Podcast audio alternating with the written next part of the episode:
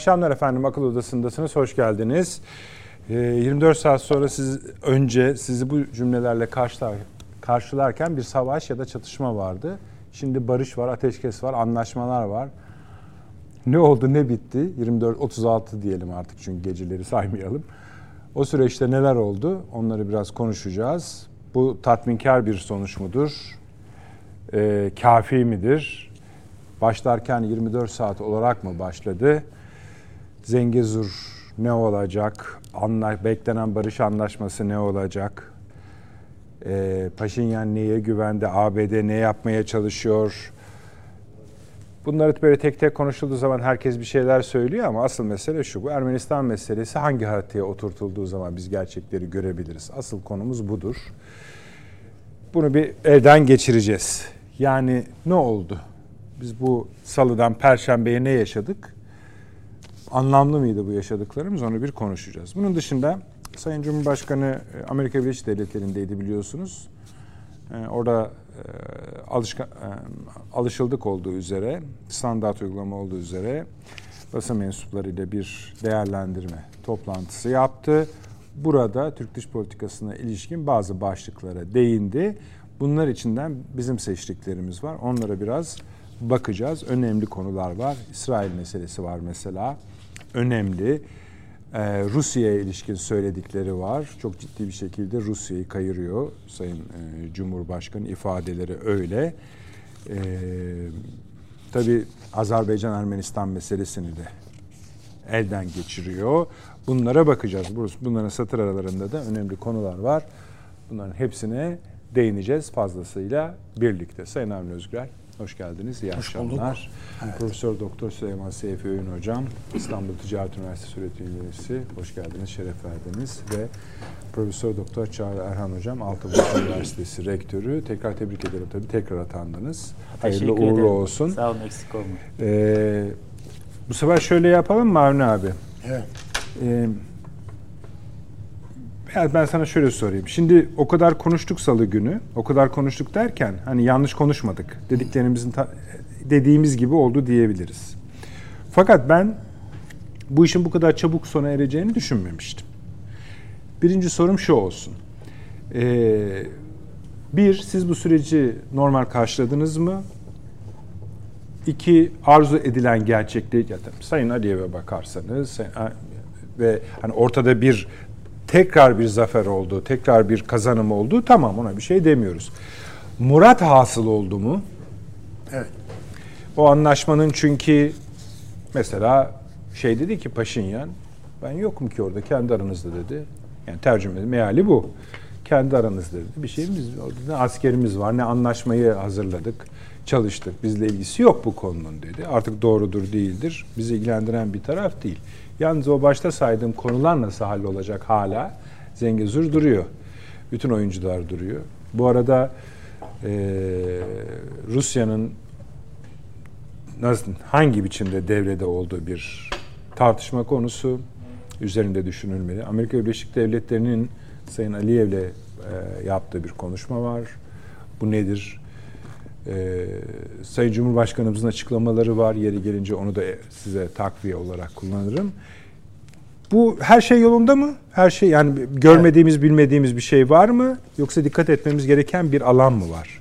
Şimdi salı günkü e, program sırasında ne kadar altını çizdiğimizi tam hatırlamıyorum ama hı hı. söylendi. E, son dakika neredeyse e, İsrail'den e, ha, evet evet ve kalkan şeye, uçaklar meselesi. Kalkan uçaklar meselesi. Hı hı. Yani az buz nakliye uçağı değil yani. Tabii çok önemli bir, bir konu. silah yığınağının evet. E, Azerbaycan'a yapıldığı. Evet. Bunlar hem karadan havaya hem havadan karaya bütün füze bataryaları, bütün saldırı silahları, füzeler, şunlar bunlar filan hepsi var. Ee, muhtemelen bunlar Türkiye'nin bilgisi dahilinde. Muhakkak. Hepsi. Yani, hatta belki, belki bizden belki bizden bir kısım Hı. silah mühimmatının bir kısmı o kadar bizden bilmiyoruz. de gitmiş olabilir. İsrail uçakları Bizim... belki Türkiye üzerinden Onun rotası nasıldır acaba? İran evet. üzerinden geçmeyeceğine göre. Geçmeyeceğine göre yani mutlaka zaten Türkiye'nin evet, evet. E, o güzergah Türkiye üzerindendir. Dolayısıyla e, Amerika ile biz e, ortak tatbikat yapıyoruz diye nara atan bir Ermenistan bir anda kartını gördük diyen bir Azerbaycan'la karşı karşıya kaldı. Ve bitti. Şu anda Ermenistan dikkat ederseniz kullanılan tabir bile beyaz bayrak tabiri. Hatırladınız değil mi? Yani beyaz bayrak yani teslim bayrağını çekeceksiniz. Aksi takdirde bitmez bu iş diyen bir Azerbaycan'la karşılaştılar. Ve er, Ermenistan teslim bayrağını çekti. Bütün Amerika'daki efendim lobiye, e, diasporaya, Fransızların e, şeylerine, tehditlerine, tehdit demeyeyim de yani tavsiyelerine, şunlara bunlara rağmen hatta ve hatta Rusya'daki bir takım e, Ermeni lobisine rağmen belki de gönülsüz olarak Rusya'nın iştirakiyle teslim oldu. Bitti. Neden gönülsüz olduğunu düşündünüz? Evet, yani çok ciddi bir Ermeni şeyi var, lobisi var. Rusya'da evet, ama yani. bence şu an Rusya'nın Ermenistan'a kızgınlığı öyle böyle değil. Tabii yani evet. o, o ayrı. Yani şimdi e, hele Putin'in e, tutuklanmasını da içeren bir uluslararası anlaşmayı biz imzalayacağız diye tehdit savuran bir Paşinyan hiç Rusya açısından bir sempati şeyini hak etmez yani. Böyle bir şey mümkün de değil. Dolayısıyla ben bu sonuçta şaşılacak bir şey görmüyorum. Yani bu olay böyle geliştiği için şaşılacak bir şey yok. Rusya'nın arzusu bu muydu? Zannetmem. Yani Rusya ne olursa olsun e, bir şekilde Karabağ'ın e, bir sorun olarak Bravo. içeride kalmasından yanadır. Bugün dahi bir boşluk olacağını düşünüyorum ben hala. E, öyle o, gözüküyor zaten. Yani onu bilmiyoruz. Bir bir mutabakat metnini görmedik daha. E ben takip edeceğim diyor adam metinde. E tamam anladım da yani bir şu yani e, istediği kadar sen takip et. Yani Rusya'nın orada bir açık bulacağını yani nasıl Rusya böyle şeylerde biliyorsunuz bizim unuttuğumuz Ankara şey e, Ankara mutabakatını anlaşmasını bile Suriye konusunda değil mi yani? Rusya hatırlattı bize. Son dakikada. Siz bu Ankara şeyini Adana, Adana mutabakatını pardon. E, şeyi e, Suriye konusunda bunu kullanın diye. Biz hemen bizim de işimize geldi. Yani kullandık ettik. Yani böyle gedikler daima var ellerinin altında hazır kullanılabilir. Bunda da mutlaka vardır. Ben şu anda da vardır. Buna inanıyorum. Aksi takdirde zaten Ermenistan tamamen teslim bayrağını çekecek. Zengezur filan filan tamamen ortadan kalkacak. Bir pro, Laçin yolu filan filan hiç böyle şeyler ortada sözü bile ve İran'dan çıt çıkmıyor. Yani hayra alamet değil yani. Onun için ben e, bunun e, mutlaka tatmin edici bir sonuç açıklandığı haliyle tatmin edici bir sonuç ve inan, inan, inanmamız gereken bir sonuç ama bunun içerisinde mutlaka bir takım kara delikler, kara noktalar olması gerekir. Tamam. Tetkik etmemiz gereken bölümleri var. Tepki, evet, temkinli evet. olmamız gereken. Evet. Tamam onlara bir şey demiyoruz ama bir de şunlar var abi. Bu hala duruyor. Yani Zengezur. Evet. Yani bu çözülmek zorunda. Bu çözülmediği sürece barış anlaşması tam yani olmak zorunda. Zengezur'da çözmemiz gereken ne? E işte sordu. E şimdi bravo. Hayır şöyle yani Hı. burada evet tamam dediler. Tamam dediler Dedi, ama. E, tabii, zaten dediler yani tamam, söz o. De, denilmek noktasında hepsi sözde zaten bunların. İşte onu almayalım Paşinyan- biz artık. Onları almayalım biz yani. E tamam onları almazsan zaten geride bir şey kalmıyor. Hayır hayır yani sözlü bölümü almayalım. Yani metin görelim. Ha metin şu anda metin yok. E peki metin yoksa oyun da yok. Metin yok. Ama orada bunun garantisi e, Ermenistan Genelkurmay Başkanı veriyor bu garantiyi. Dikkat ederseniz Paşinyan değil. Peki Sayın Cumhurbaşkanı şöyle diyor. Bu toplantıda sorulduğu zaman bu son olay Paşinyan ile alakalı değil. Ermenistan devletiyle de alakalı değildir. Bu bir yerde Karabağ'daki çapulcu Ermeni takımıyla alakalı bir konudur. Onların da malum kendilerine göre bir cumhurbaşkanlığı seçimi yapma girişimi ciddi manada hem Paşinyan'ı hem Azerbaycan'ı rahatsız etti. Bu sözleri nasıl değerlendirmemiz gerekiyor Avni Bey? Ya ben söyleyeyim e, e, yani içlerine sinmeyen şeylerden bir tanesi de bu. Onun için zaten bu anlaşmayı Ermenistan Genelkurmay Başkanı bizim Genelkurmay Başkanımız arayıp söylüyor. Anlatabiliyor muyum? Yani Paşinyan arayıp söylemiyor birisine. Yani mutlaka arayıp söylemiştir. Öyle bakınca da şöyle arada problem çıkaran bir grup sanki el birliğiyle ortadan kaldırılmış. ortadan kaldırılıyor. Bu, bu Evet, da ilginç bir tarif. Ama şöyle düşünün yani burada e, o e, tetik elleri tetikte gezen e, çetenlerin e, onlara hükmeden oradaki silahlı grupları yöneten Ermenistan ordusu. E, onun başındaki insan yani telefon açıp garantiyi veren. Hayır boşaltıyoruz. Yok böyle bir şey diye. Ve siyasi sonuçlar. Silahları teslim ediyorlar bir de. Bunlar. Tabii tabii. Yani biz teslim alacağız diyor. Genelkurmay Başkanı Ermen Ermenistan Genelkurmay Başkanı biz teslim alacağız diyor. O halde mesela Paşinyan'ın bu durumdan memnun olduğunu varsayıyoruz. Ya başındaki bir bela yok ediliyor. Üstelik Eli ayağı için serbest hale geliyor. Karar karar ver- vermek için rehinde duruyordu adam. Şimdi rehinde değil. Şimdi bundan sonra nihai anlaşmaya kaldı iş. Bir nihai anlaşma imzalanmadı imzalanana kadar biz bu işi çözüldü bitti diyemeyiz zaten. Siz de az önce söylediniz. Yani bir metin görelim diye. Tamam işte ben de aynı şeyi söylüyorum. Ama onu imzalamak o kadar kolay değil. Yani daha önceki pozisyon durumunu göz önüne alırsak Paşinyan'ın böyle bir anlaşma imzalaması bir yerde e, Wall Street Journal'da bir yorum var. Tamamen bu işi teslim eder ve bitirirse çok feci şeyler başına gelebilir Paşinyan'ın diye bir cümlesi var. Okudunuz mu? evet. Yani bu Medvedev'in de çok fena cümleleri var ama. ve yani O da bakalım canım, başına ne var. gelecek diye bağladı. tabii. Yani ge- gelebilir diyor adam ya. Alenen tehditler var yani Amerika'dan falan. Ama adam başka çare bulamadı yani. Veyahut da Amerika sen elinden geleni yaptın, kenara çekil ben vuracağım demedi mesela. Yanında ben de varım demedi. Amerika için için yani. diyorsunuz. Amerika için diyorum. Ama bir açık destek Yani açıklamaları ben yaptı. canım destekliyorum ben seni diyor zaten ne olacak yani? Destekleye destekleye işte Ukrayna'nın da başını belaya soktu.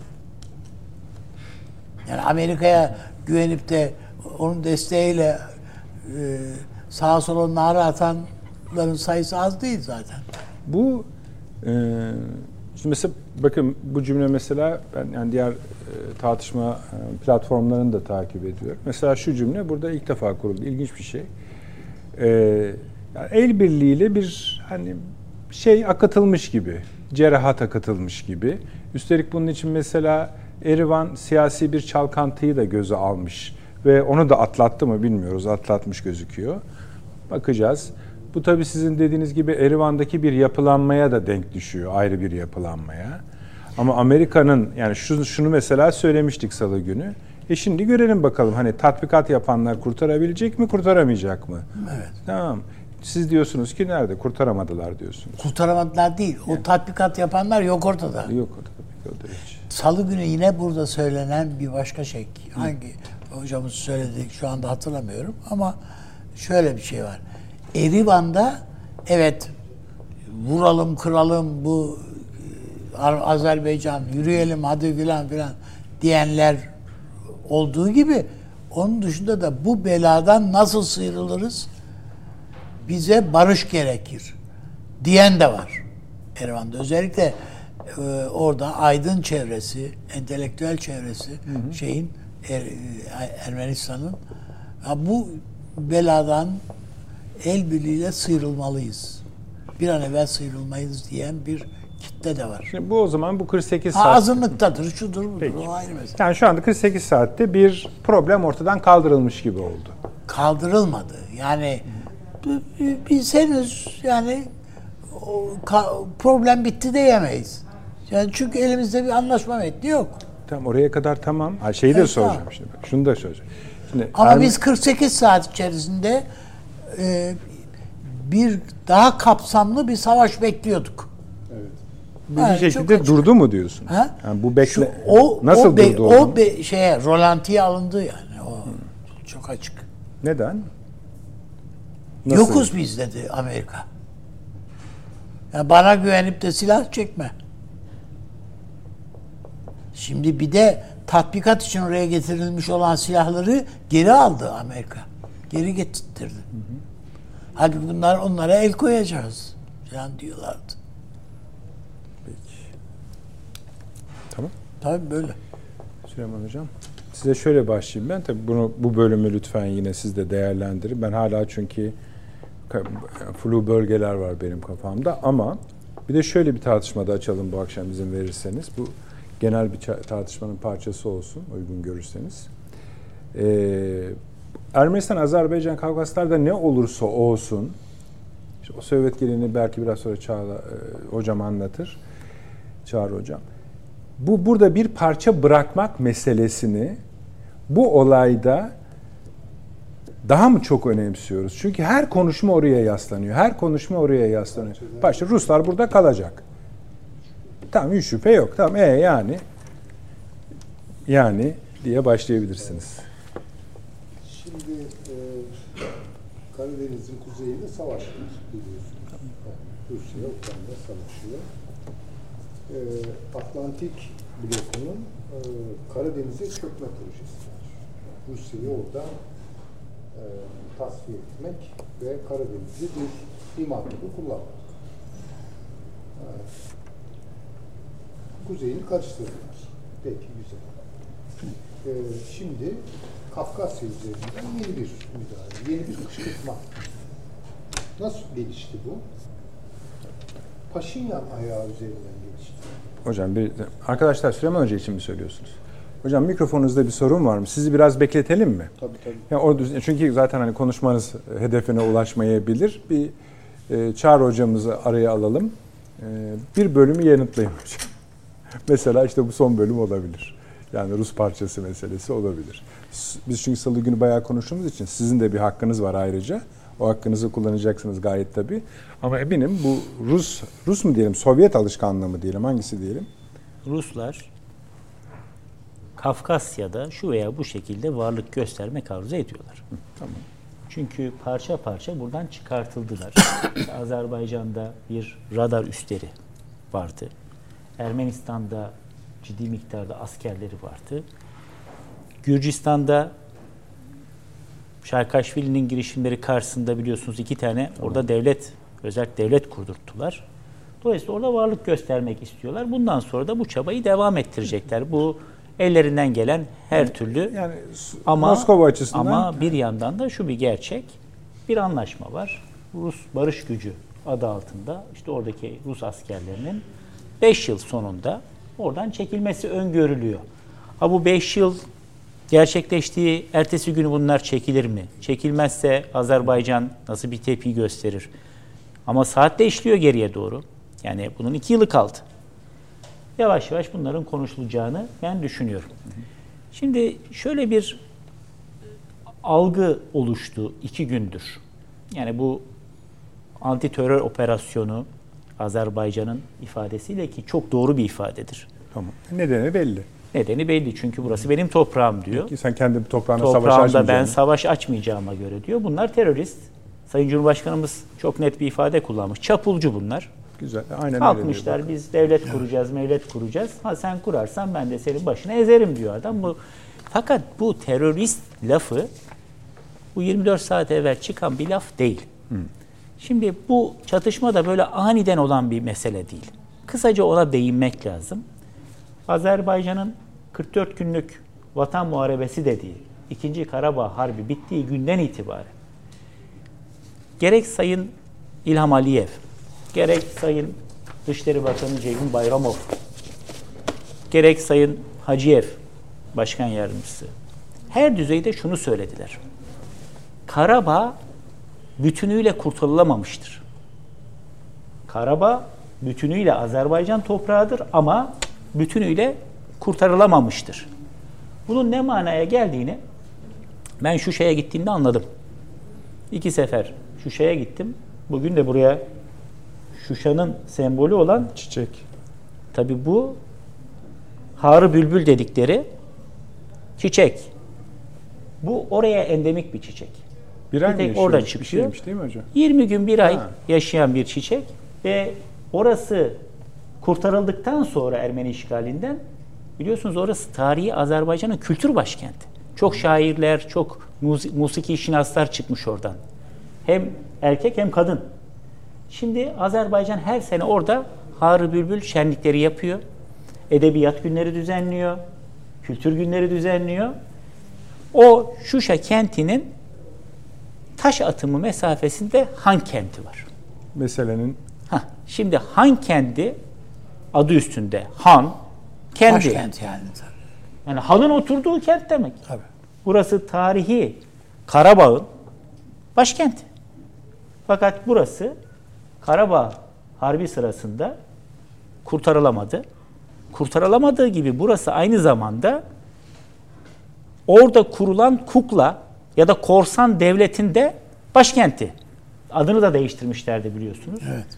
Bunlar böyle bir Ermeni isimli bir güya tarihi devletlerini kurmuşlardı. Başkent olarak da burayı koymuşlardı ve Karabağ Harbi en son Rusların böyle müdahil olmasıyla ateşkese ulaştığında Han kendi kurtarılamadı. Geriye dönün. Şöyle bir filmi geriye sayın, sarın. Defalarca ben İlham Aliyev'in ağzından duydum. Defalarca Azerbaycan'da hem üst düzey yetkililer, hem akademisyenler, hem milletvekilleri, hem ordu mensupları dediler ki bu iş bitmemiştir. Yani Han kendi de Karabağ'ın içerisinde Azerbaycan'a kontrolüne geç, geçene kadar son Ermeni terörist veyahut Ermenistan askeri. ikisini ayırıyorum. Ki ayırmak da lazım. Yine Paşinyan'ın son tavrından da anlaşılıyor. Buradan çıkana kadar bu mücadele devam edecektir. Ve kuşkusuz dikkatinizi çekmiştir. Mesela bunlar yollara mayın döşediler. Hocam şöyle yapalım? Virgülü yine yani uygun bir yerdesiniz Tamam. galiba. Süleyman Hoca'ya Süleyman geçelim. dönelim. O mayınlarla ilgili söyleyeyim çünkü son hadise de oradan çıktı. Her mayın patlaması vuku bulduğunda ki bugüne kadar 300'den fazla şehidi var Azerbaycan'ın. Yani iki sene içerisinde. Azerbaycan televizyonlarında veyahut resmi yetkililerin açıklamalarında Ermeni teröristler tarafından yerleştirilen veyahut bunlardan silahlı olanları ele geçirdiklerinde bunları terörle mücadele yasasına göre yargıladılar. Yani bir savaş esiri muamelesi bunlara yapmadılar. Kendi içerisinde son derece tutarlı ve en son bu harekatın adının niye anti terör operasyonu olduğunu da açıklayan bir yaklaşım içinde, içindeydiler. Son cümle yani bu birdenbire olan bir hadise değil. Yıldırım gibi cereyan etmiştir doğru. Bir yıldırım harbidir doğru. Ama unutmayın ki Yıldırım Harbi'nin belki de iki yıla Yakın. yakın bir Zaten hazırlık hani son cümleniz olmasın başka şeyler de yani. soracağız hocam. Şimdilik teşekkür edeyim. Süleyman hocam buyurunuz. Herhalde tamam değil mi arkadaşlar hocam? Öyle. Tabii buyurunuz. Hocam metraj doldurduk. Evet, estağfurullah, estağfurullah. Zevkle dinliyordum. Şimdi bir kere şu var yani işin bir saha kısmı var bir de masa kısmı var. Gecikmeli olmakla birlikte çok şükür e, işin saha kısmında çok önemli bir başarı elde edildi. Burada bir problem yok. Ama şimdi önümüzde ne var? Önümüzde bir entegrasyon meselesi var. Yani Karabağ Azerbaycan topraklarıdır. Tamam kağıt üzerinde def yani bu açık uluslararası hukuk açısından hiçbir problem yok vesaire. Hayır, genel çok özür dilerim. Genel itiraz da yok. Yani Olamaz zaten. Ha, yani O- yok yani. o- Hani illa bir ses duyulurdu ya sağda. O da ya o dahi yok. Yok. Yani biraz mırın kırın nedenler oluyor ama neyse. onu- Şimdi ama bunu kuvveden fiile geçirmek ve orada Azerbaycan devletinin eee, hakimiyetini, egemenliğini tesis etmek işte bakın bu masa işi. Yani dolayısıyla işin bir masa boyutu var. Eee, gönülden inanıyorum ki eee, Azerbaycan hariciyesi devlet müesseseleri işin bu boyutuna e, hazırlanmışlardır. Bunu niye önemsiyoruz? Şunun için önemsiyoruz. Rusya burada müdahil olacak. Bu açık. Yani Rusya e, bu süreci Türkiye'nin ve Azerbaycan'ın kendi başlarına yürütmesini kabul etmeyecektir. Yani dolayısıyla bir üçlü belki İran'ı da alırlar bilmiyorum. Yani Bir dörtlü toplantı olacak bence. bu dörtlü toplantıyı Sayın Cumhurbaşkanı kısa Zaten süre önce söylemişti. teklif etmişti. Teklif etmiş. İdeal formu da 3 artı 3'tü biliyorsunuz. Hatırlıyor Evet, musunuz? yani artık bilmiyorum ama Rusya'nın bu saatten sonra Fransa'da gelsin bilmem ne diyecek hali yok yani. Ha. Dolayısıyla Rusya'nın da işine gelecek bu ve masaya oturulacak. Bu şekilde oturulacak. İran'ın olmamasını tercih ederim. Yani bunu üçlü götürmekte fayda var ama Rusya'nın İran'ı da buna dahil etmek isteyeceğini aşağı yukarı tahmin edebiliyorum. Belki buna mukabil Gürcistan söylenebilir. Yani o da bir komşu devlet. Yani orada bu işi artık Fransa'ya veya Amerika Birleşik Devletleri'ne mal etmeden ve yar etmeden çözmek için bölgesel bir inisiyatif gelişecek. Şimdi bu pazarlığa açık. Yani orada statü nasıl belirlenecek işte o Ermeni azınlığın işte haklarının, hukuklarının her neyse bunlar tabii tarif edilecek ama takibi vesaire. Yani Rusya postalını Karabağ'dan çekmeyecektir. Bakın bunu söyleyeyim. Bunu, bunu bilirim. Şimdi bu işin bir boyutu. Amerika Birleşik Devletleri'ne göre e, hava hoş.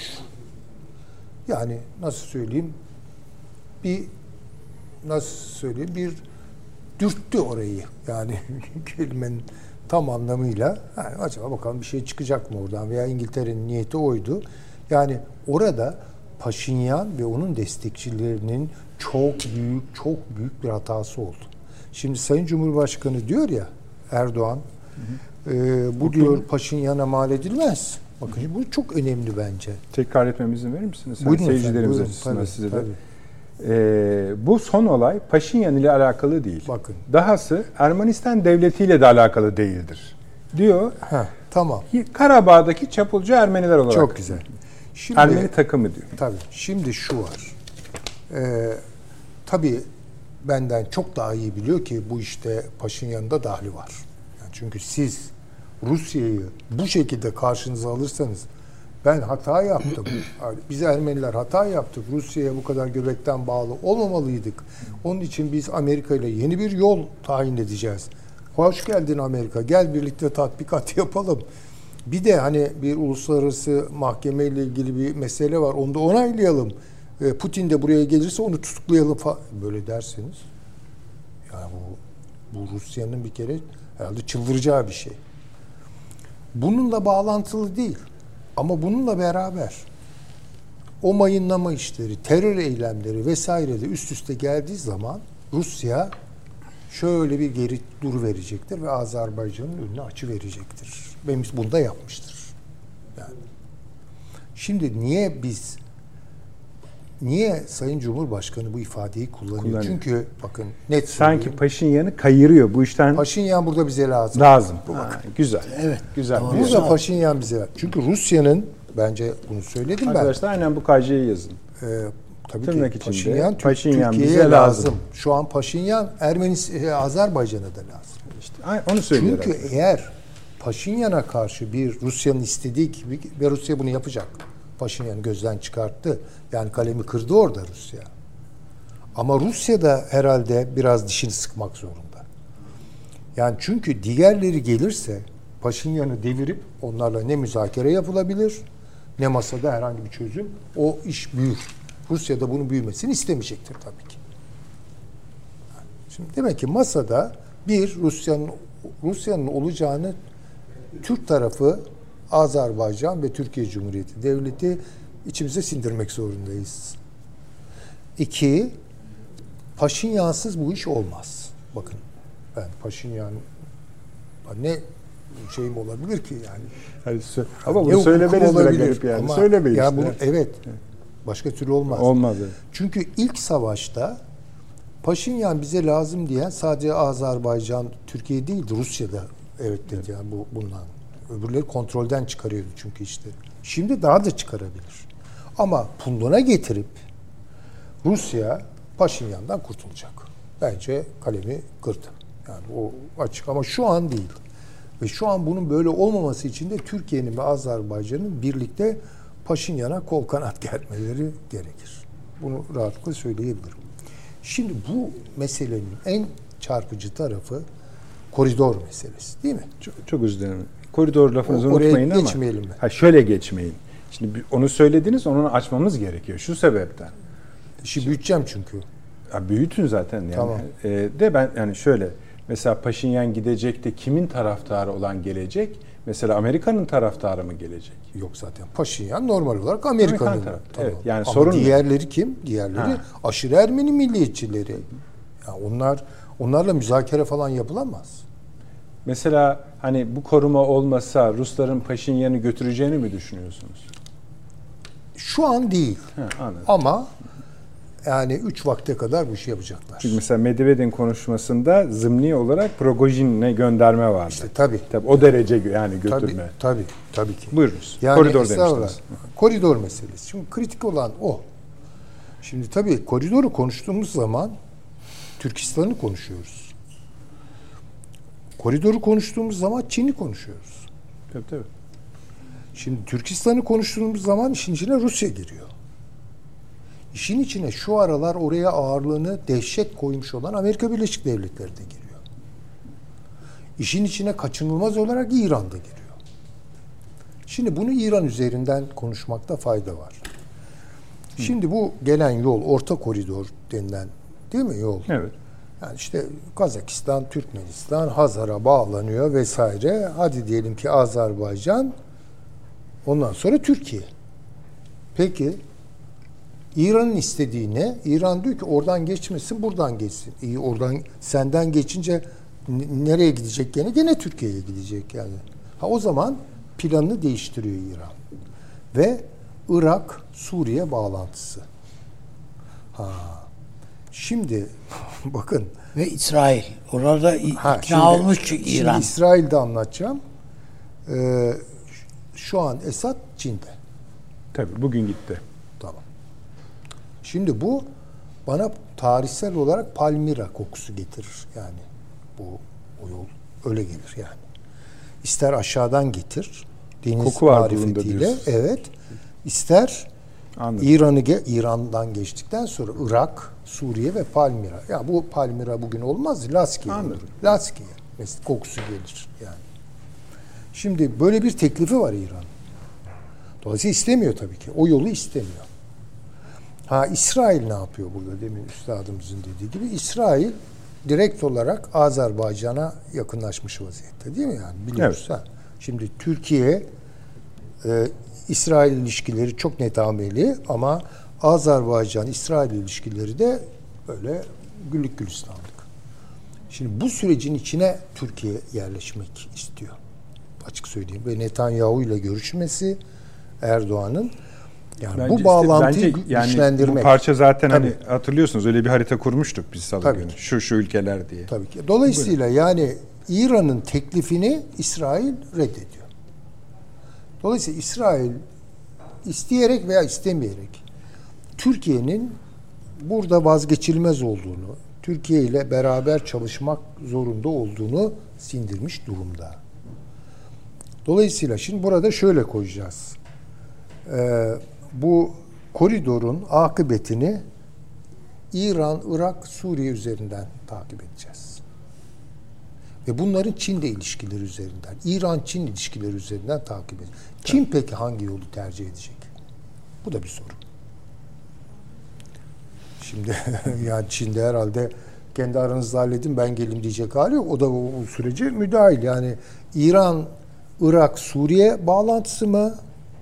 Hatta işte o kalkınma yolunu biraz bükerek başka yere çekmek Şu anda mi? onlar ben bir karar verdiklerini düşünmüyorum. Ha işte bilmiyoruz Ha, tabii. yani. Tabii onu takip etmek gerekiyor. İşte bence. Edebildiğim kadarıyla. Evet. Ama İsrail en azından Doğu Akdeniz'de Türkiye'yi artık mutlak anlamda dışlamak değil. Çünkü bir ara öyle bakıyorlardı. Ama bir parça kendi kurduğu network'ün içine dahil etme eğiliminde. Ama bundan çok bir şey ummayalım. Bakın onu söylüyorum. Çünkü işin içinde Güney Kıbrıs'ta var. Yani İsrail-Yunanistan ilişkileri de var. Dolayısıyla şimdi dikkat edelim. Biraz da muhtemelen İsrail'in hafif tertip e, ittirmesiyle Türk-Yunan ilişkilerinde de bir ılıman iklime doğru. Yani çünkü bu olacak veya olmayacak bilmiyorum ama Türkiye'nin İsrail'le yakınlaşması ve Türkiye'nin aynı zamanda Yunanistan'la da en azından sorunları büyütmeme gibi bir noktaya gelmiş olması burada başka bir senaryonun yavaş yavaş e, hayata geçirilmek istendiği e, kanaatini bende oluşturuyor. E, yani artık bunları birbirinden ayırarak konuşamayacağız anlaşıldı. Yani Kafkasya meselesini Suriye'den koparıp Irak'ta ne oluyor ne bitiyor bir oraya bakalım oraya bakarken Kafkasya'daki hesabı hatırlamak zorundayız. Türkistan'ı hatırlamak zorundayız. Ya bunlar artık iyice yakınlaştı birbirine. Benim tabii endişem bugün bir dostumla da e, konuşurken e, işte bu ne olacak Hint yolu, İpek yolu, baharat yolu filan sohbet et, yani küçük bir sohbet geçti aramızda. Bir şey hatırlattı bana çok haklı olarak onu söylemek zorundayım. Ya dedi tarihte hangi yol, ticaret yolu kurulduysa kurulduktan sonra altını biraz kazırsan oradan kan çıkar. Yani kansız bu yollar kurulmuyor. Yani işte ne bileyim Bağdat demir yolu kan akıyor. Yani Hicaz demir yolu kan akıyor. Yani mesela veya Moskova Vladivostok tren yolu altından kan akar. Kan çıkar yani.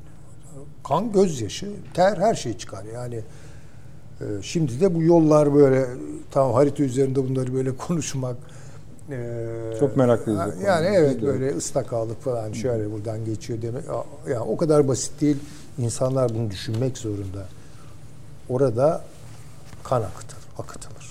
Bakın işte Azerbaycan, Ermenistan savaşıyor. Ne yani bakıyorsunuz Zengezor koridoru. Değil mi yani? Onun gibi. Doğu Akdeniz. Bakın bilmiyoruz. Libya'sı perişan, Mısır'ı perişan, Suriye'si perişan. Bütün bu perişanlıklar, savaşlar, iç savaşlar vesaire. Yani çünkü bu yollar için tarihin maddi tarafı kan akıtıyor. Kan alıyor. Yani onları hesaba katalım. İnşallah hani bunda diplomasinin payını arttırmak, pazarlık güçleriyle onların arasında dengeler kurmak suretiyle bunun maliyetini düşürmek, işte bölgesel inisiyatiflerin gelişmesine bağlı mümkün mertebe kıtalar arası müdahalelere bu işleri kapatmak lazım. Ama işte geliyorlar. Evet şöyle bir şey yani bölgenin yani e, nasıl söyleyelim değeri o yani küresel jeopolitiğe oturtmadan anlaşılmakta zorlaşıyor. Ha böyle ufak parçalar var yerine konan. Tabii tabii. Ee, tamam onları münhasıran değerlendirebiliriz ama bu halde dahi bakın kaç yere birden sıçrattınız siz ki doğal parçaları yani doğal parçaları. Evet. Yani şey yapmayalım böyle hani kompartman gibi artık bakamıyoruz. Bakın bunun bu lüks artık bundan Yani sonra. biz kompartıman gibi bakmayın Biz tabii dememiz bakmıyorduk burada öteden 8 yıla beri. Tabii ama yani işte biraz da tabii güncelin şeyine girdiğimiz zaman Tamam, işte onu da konuşsunlar. Yani hep ziyanı yok. arkadan Ha. başka şeyler tariflerin çıkıyor. yapılması gerekiyor. Bakın Gürcistan yarın çok fena karıştırılabilir orası da. Ya şey ben dur Ya bakayım bunu da şuraya ben dipnot olarak düşeyim. Bekliyorum yani ben. Oranın karıştırılacağını bekliyorum. Tabii tabii bugün şey de söyledi. Çünkü birisi- Amerika avucunu yaladı bu işte yani. Olmadı. Ee, Çağrı Hocam buyurunuz. Ben de bu arada o arşivi almıştım aslında Süleyman Hoca'nın bu Gürcistan'la ilgili lafını bakalım bulabilecek miyiz? Buyurunuz. Evet, e, 44 günlük vatan muharebesi bittiği günden itibaren aslında dedim az önceki turda Evet. Karabağ'ın bir bütün olarak Azerbaycan kontrolü altına girmediği takdirde bu mücadelenin bitmeyeceğini söylüyorlardı zaten. Dolayısıyla bu son birkaç saldırıdan sonra ki en sonuncu mayınlı saldırıda 6 şehit verdi Azerbaycan. Birdenbire hadi bakalım girelim şunları temizleyelim diye başlatılmış bir harekat değil.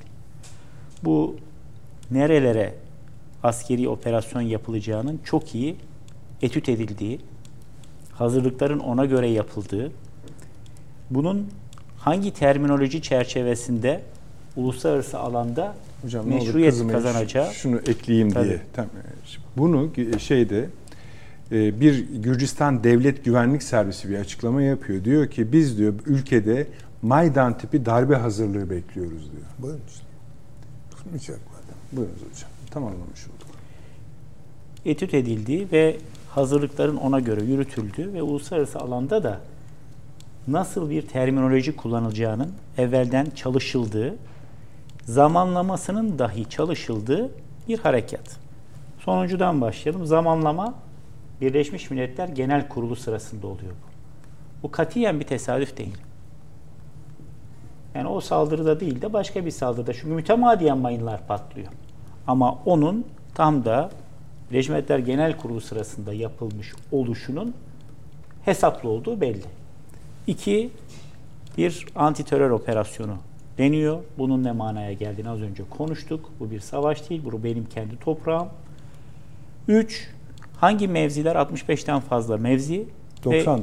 ve 90. bir anda tabi arada Rus askerleri de ölmüş. Onun için bu bugün Özür dilerim. Azerbaycan üzüntülerini bildirdi Moskova'ya.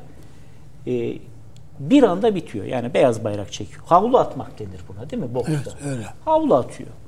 Ermeniler tamam kardeşim. Sonra bugün sosyal medyada Azerbaycan askerlerinin Ermeni bayrağını indirip Azerbaycan bayrağını çektiği Görüntüler. görüntüleri de gördük.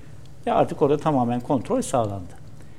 Bunları böyle planlayan, bundan sonrasını planlamamış olamaz. Ha, meşhur ifadedir. Bütün planlar ve stratejiler ilk kurşun atılana kadardır. Yani harp başladıktan sonra artık o plana göre gitmez. Arazinin veyahut Şartların diyelim. harp tiyatrosunun şartlarına göre gider. Şimdi başladı ve bitti. Bir defa bu kadar süratle biteceğini belki kendileri de düşünmüyorlardı. Paşinyan'ın, Rusya'nın tutumlarını bu şekilde tezahür edeceğini belki kendileri de düşünmüyorlardı. Erivan'ın bile elden kaybedilebileceğini hissettikleri anda bitirdiler bu işi. Şimdi Erivan bundan, bile gider orada. bundan sonrası planlanmamış olamaz.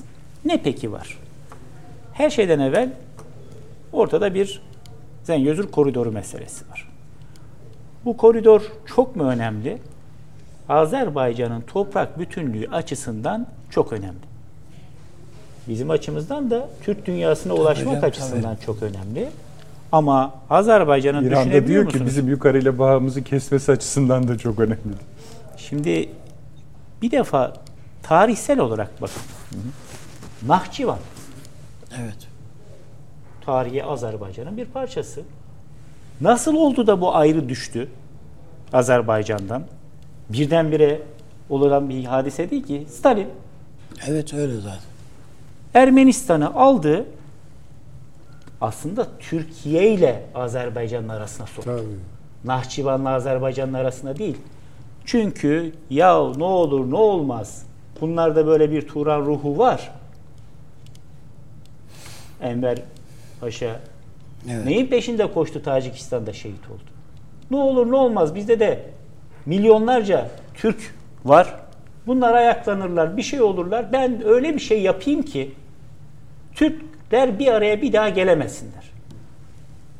Bunun bir numaralı bu planın önceliği bir defa Türkiye ile yani en güçlü, bağımsız, muktedir, Kurtuluş Savaşı'nı kazanmış Türkiye ile bu dünyanın bağını kesmek. Ermenistan aldı oraya soktu. Sonra biliyorsunuz olanları. Ne kadar Türklükten bahseden, Turan'dan bahseden Azerbaycan'da, Özbekistan'da insan varsa Cecitli, Veşitli ya ortadan kaldırdı veya o Sibirya'ya sürdü ve dahası çok enteresan. Bunların Rus kökenli veyahut Ermeni kökenlilerle evlenmelerini teşvik etti. Türklük ortadan kalksın diye. Yani siz hepiniz Sovyetsiniz. Bir adım daha attı. Bir takım lehçeleri dile çevirdi. Evvelce herkes Türkçe konuşurken Kazak dili, Özbek dili, Türkmen dili, harfleri değiştirdi, ağızları değiştirdi ve birbirini neredeyse anlayamayacak hale getirdikten sonra dedi ki bu lisana gerek yok ki. Hepiniz Rusça konuşacaksınız kendi aranızda. Ve hepiniz Sovyet vatandaşısınız.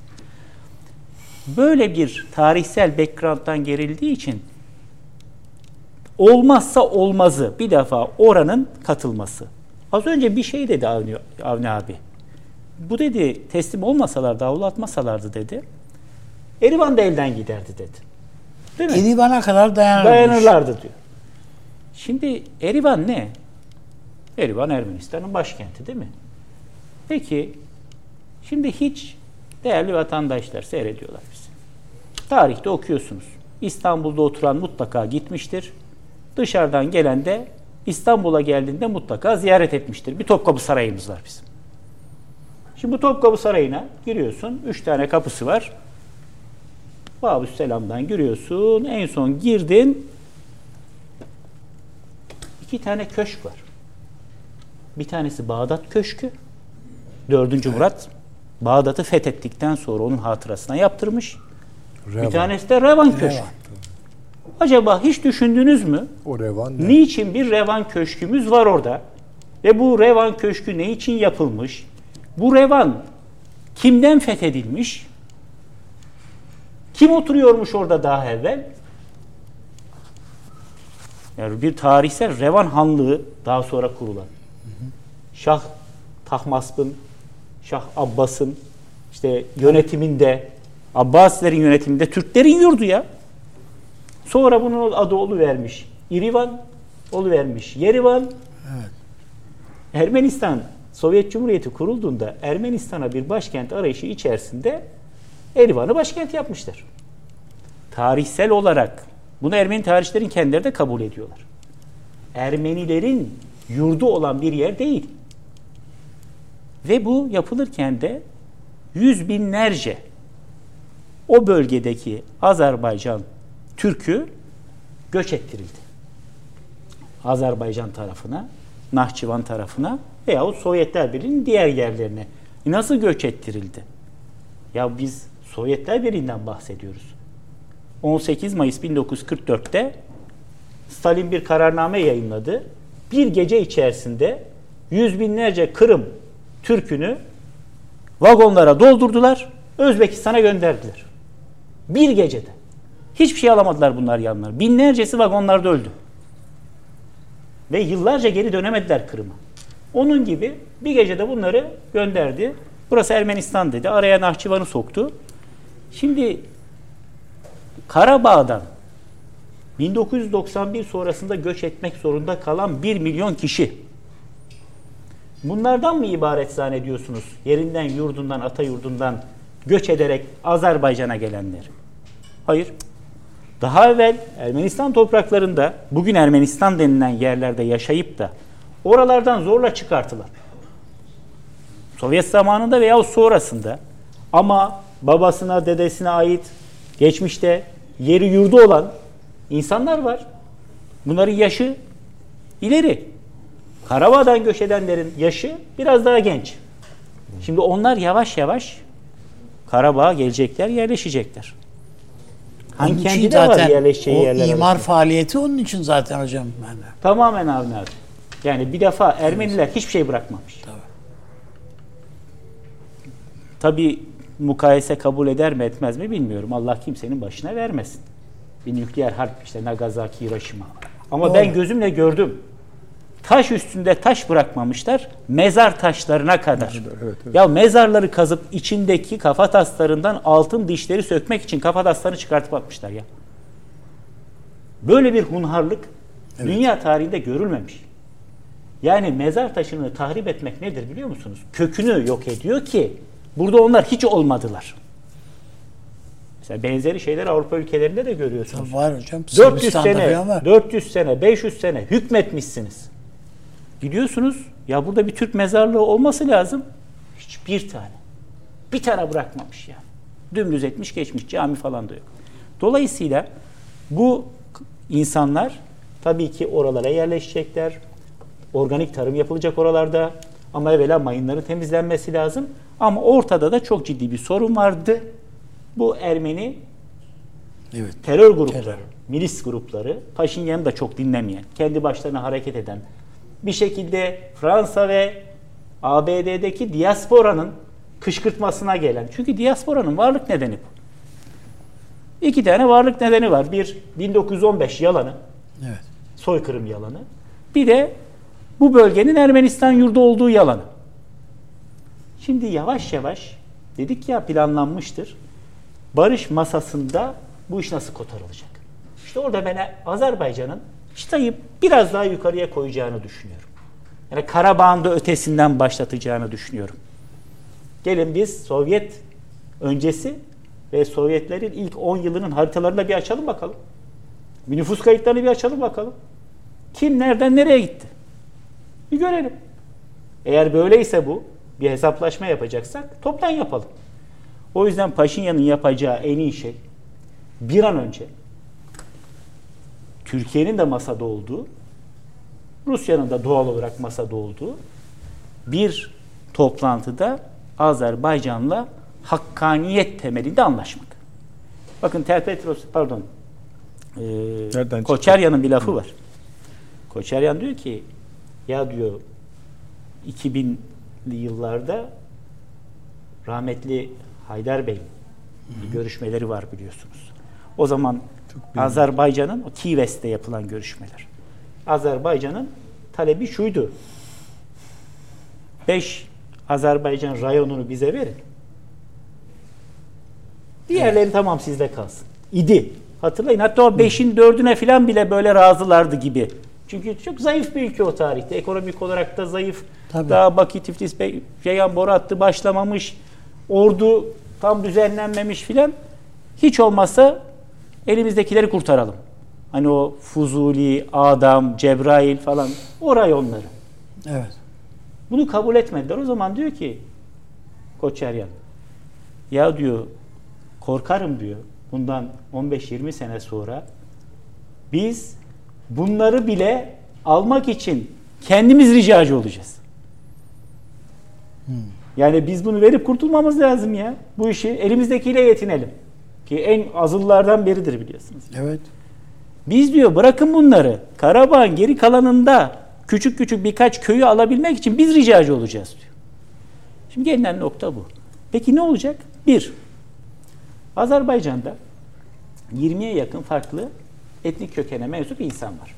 Bunu açık açık söylüyorum çünkü İlhan Bey'in konuşmalarında da Azerbaycan'ın resmi politikası bu çıkıyor. Diyor ki bizim içimizde diyor şunlar da var, bunlar da var, bunlar da var. E, Ermeniler de var. Evet. Yani Bakü'de Ermeni yaşamıyor mu? Yaşıyor. Sovyet zamanında gelmiş orada yaşıyor. Azerbaycan vatandaşı Ermeni. Ermeni kökenli. E şimdi Karabağ'da da birkaç tane Ermeni köyü var. İşte Hankendi'de Ermeniler de var. Bunlar Azerbaycan vatandaşı olarak yaşayacaklar. Aynı diğer vatandaşların haklarından istifade edecekler. Seçme seçilme hakları olacak. Mektebe gitme hakları olacak. Vergilerini verecekler. Askerlik yapacaklar. Yani bir vatandaş kendi devletine hangi şartlarda bağlı ise Azerbaycan Anayasası'nın bütün getirdiği haklardan bunlar da istifade edecekler. Ama ne yapmayacaklar? Kendi devletlerine ihanet etmeyecekler. Kalkıp da ben burada bağımsız bir devlet kuracağım peşine düşmeyecek. Veyahut ben Ermenistan'a bağlanacağım peşine düşmeyecek. Olursa işte bugün olan olur. Yarın buna kalkışırlarsa daha beteri de olur. Dolayısıyla ben önümüzdeki sürecin artık masa diplomasi süreci olacağını düşünüyorum. Masayı tarif edebilir misiniz? Dörtlü Şekli. olması, dörtlü olması. Yani bir defa Minimum diyorsunuz. ya Minimum mu diyorsunuz? Şimdi şundan kurtulmamız lazım. Kafkasya meselesinde. Realizm eyvallah bir yere kadar. Ama bir meşru soru var. Sen bu coğrafyanın neresindesin sorusu meşru bir sorudur. Kime soruyoruz bunu? Fransa ile ABD'ye. O kadar. Arkadaşım Rusya eyvallah. Tamam. İran tamam. Türkiye tamam. Azerbaycan, Gürcistan, Ermenistan. Eyvallah bunlar hatta- buradalar. Adamın adeti değil. Yani Yani, bin sene kendine evvel de ait olmayan buradalardı. coğrafyalarda. Bin sene evvel de iş buradalardı. yapıyor. Ya sen Fransa olarak bak Afrika'da bir şeye sağından solundan salça olsan tabiri caizse kusura bakmasınlar kimse. Hadi Fransa olunca ketçap olsun daha gıcık olurlar o lafa. Olsan anlarım. Eski sömürgeciydin. Orada yatırımların vardı. Parasını sen basıyordun bilmem ne. Allah Allah. Yani sizin Ermenistan'la ilgili bir meselede. E bende 500 bin Ermeni kökenli var. Olabilir. Ne yani? Bundan dolayı sen burada herhangi bir taraf olma hakkına sahip değilsin. Azerbaycan devlet yetkilileri de hem Dışişleri Bakanı hem devlet başkanı defalarca Fransız mevkidaşlarına bunu söylediler. Mis grubu diye bir şey bitmiştir. Niye? Çünkü Karabağ sorunu diye bir sorun kalmamıştır. Karabağ kurtarılmıştır. Artık Karabağ sorunu diye bir sorun yoktur. Mis gruba da gerek yoktur. Aynı şey ABD için de geçerli. Yani hangi meşru zeminde uluslararası hukuka atıf yaparak ABD ben de varım. E niye varsın arkadaş? Yani ben kalkıp buradan efendim Orta Amerika'daki şu meseleye ben de bir katılayım filan. Mesela Rusya'nın böyle bir şey dediğini bugüne kadar duymadım. Yani en son bir 60 sene evvel Küba meselesi vardı. Orada da ne olduğunu biliyorsunuz. Ama El Salvador, Honduras bilmem ne Amerikan Devletleri Örgütü'nün işine karışıyor mu? Rusya, Çin. O sebeple masa dediğiniz zaman masa bence tercihan Türkiye ve Rusya. Ama coğrafi gerçekler sebebiyle Ne belki? İran'ın da. Sadece Türkiye ve Rusya Hayır, mı? Türkiye, Ha, Rusya, Ermenistan, Azerbaycan. Tamam. Ama coğrafi gerçekler sebebiyle 3 İran'ın da 3 vardı biliyorsunuz. Avrupa Birliği'nde müdahil oldu. Yo yo 3 3 artı 3 dediniz. Gürcistan, Ermenistan, Ha, Azerbaycan, Gürcistan da- Rusya. Tabii tabii Gürcistan da Türkiye. şimdi Gürcistan da komşu bir ülke. Her ikisine de komşu. Ama onların Yani söyleyecek bir şey son yok. söylediği 4 sizin dediğiniz. Evet yani Gürcistan'ın orada bir barış önerisine söyleyecek bir şey yok. O ancak neticelerden istifade edebilir. Hattı bağlamak açısından. Peki Paşinyan lazım mı istifa. bize? Süleyman Hoca'nın tezine bir şey diyor musunuz?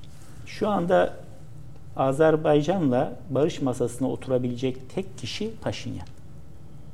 Yani başka bir ihtimal görmüyorum.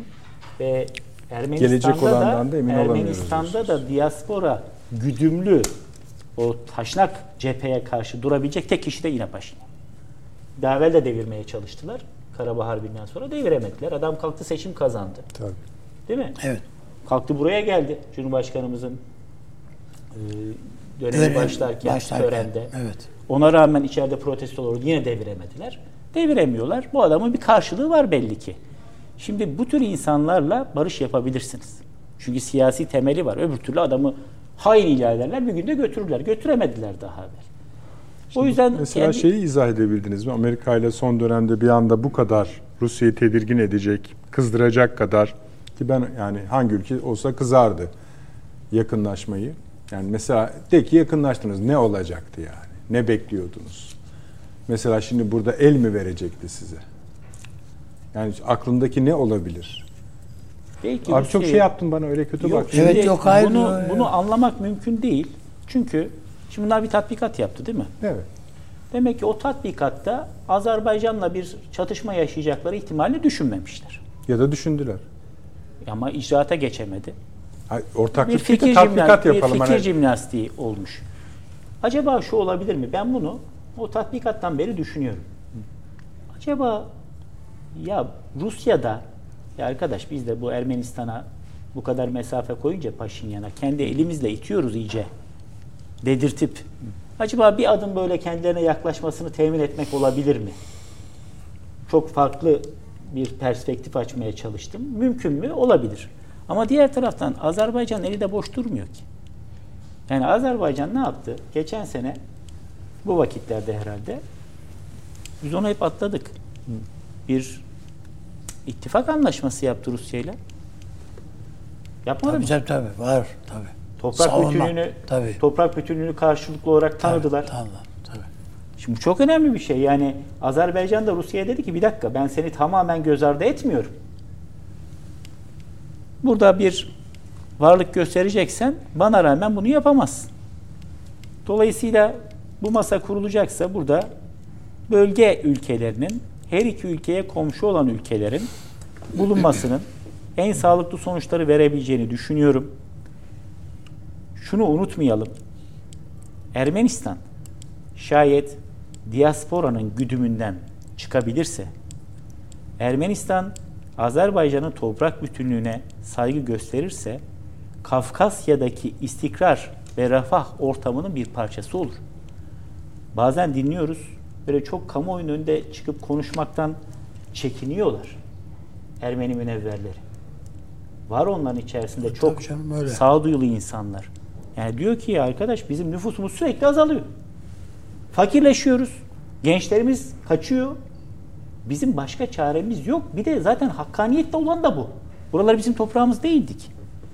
Yani şayet bunu yaparsa Ermenistan Azerbaycan'la da sınır kapısı açılır. Türkiye ile de sınır kapısı açılır. Bütün o enerji hatlarının, ticaret yollarının konuşulduğu masalarda Ermeniler de yer alırlar. Onlar için de iyi olur. Bölgedeki herkes için de iyi olur. Ama maalesef yıllarca bu diasporanın güdümünde kaldılar, kışkırtmasında kaldılar. Beyinleri yıkandı. Türkiye düşman. Türkiye derken hem doğusundaki hem batısındaki Türkiye düşman.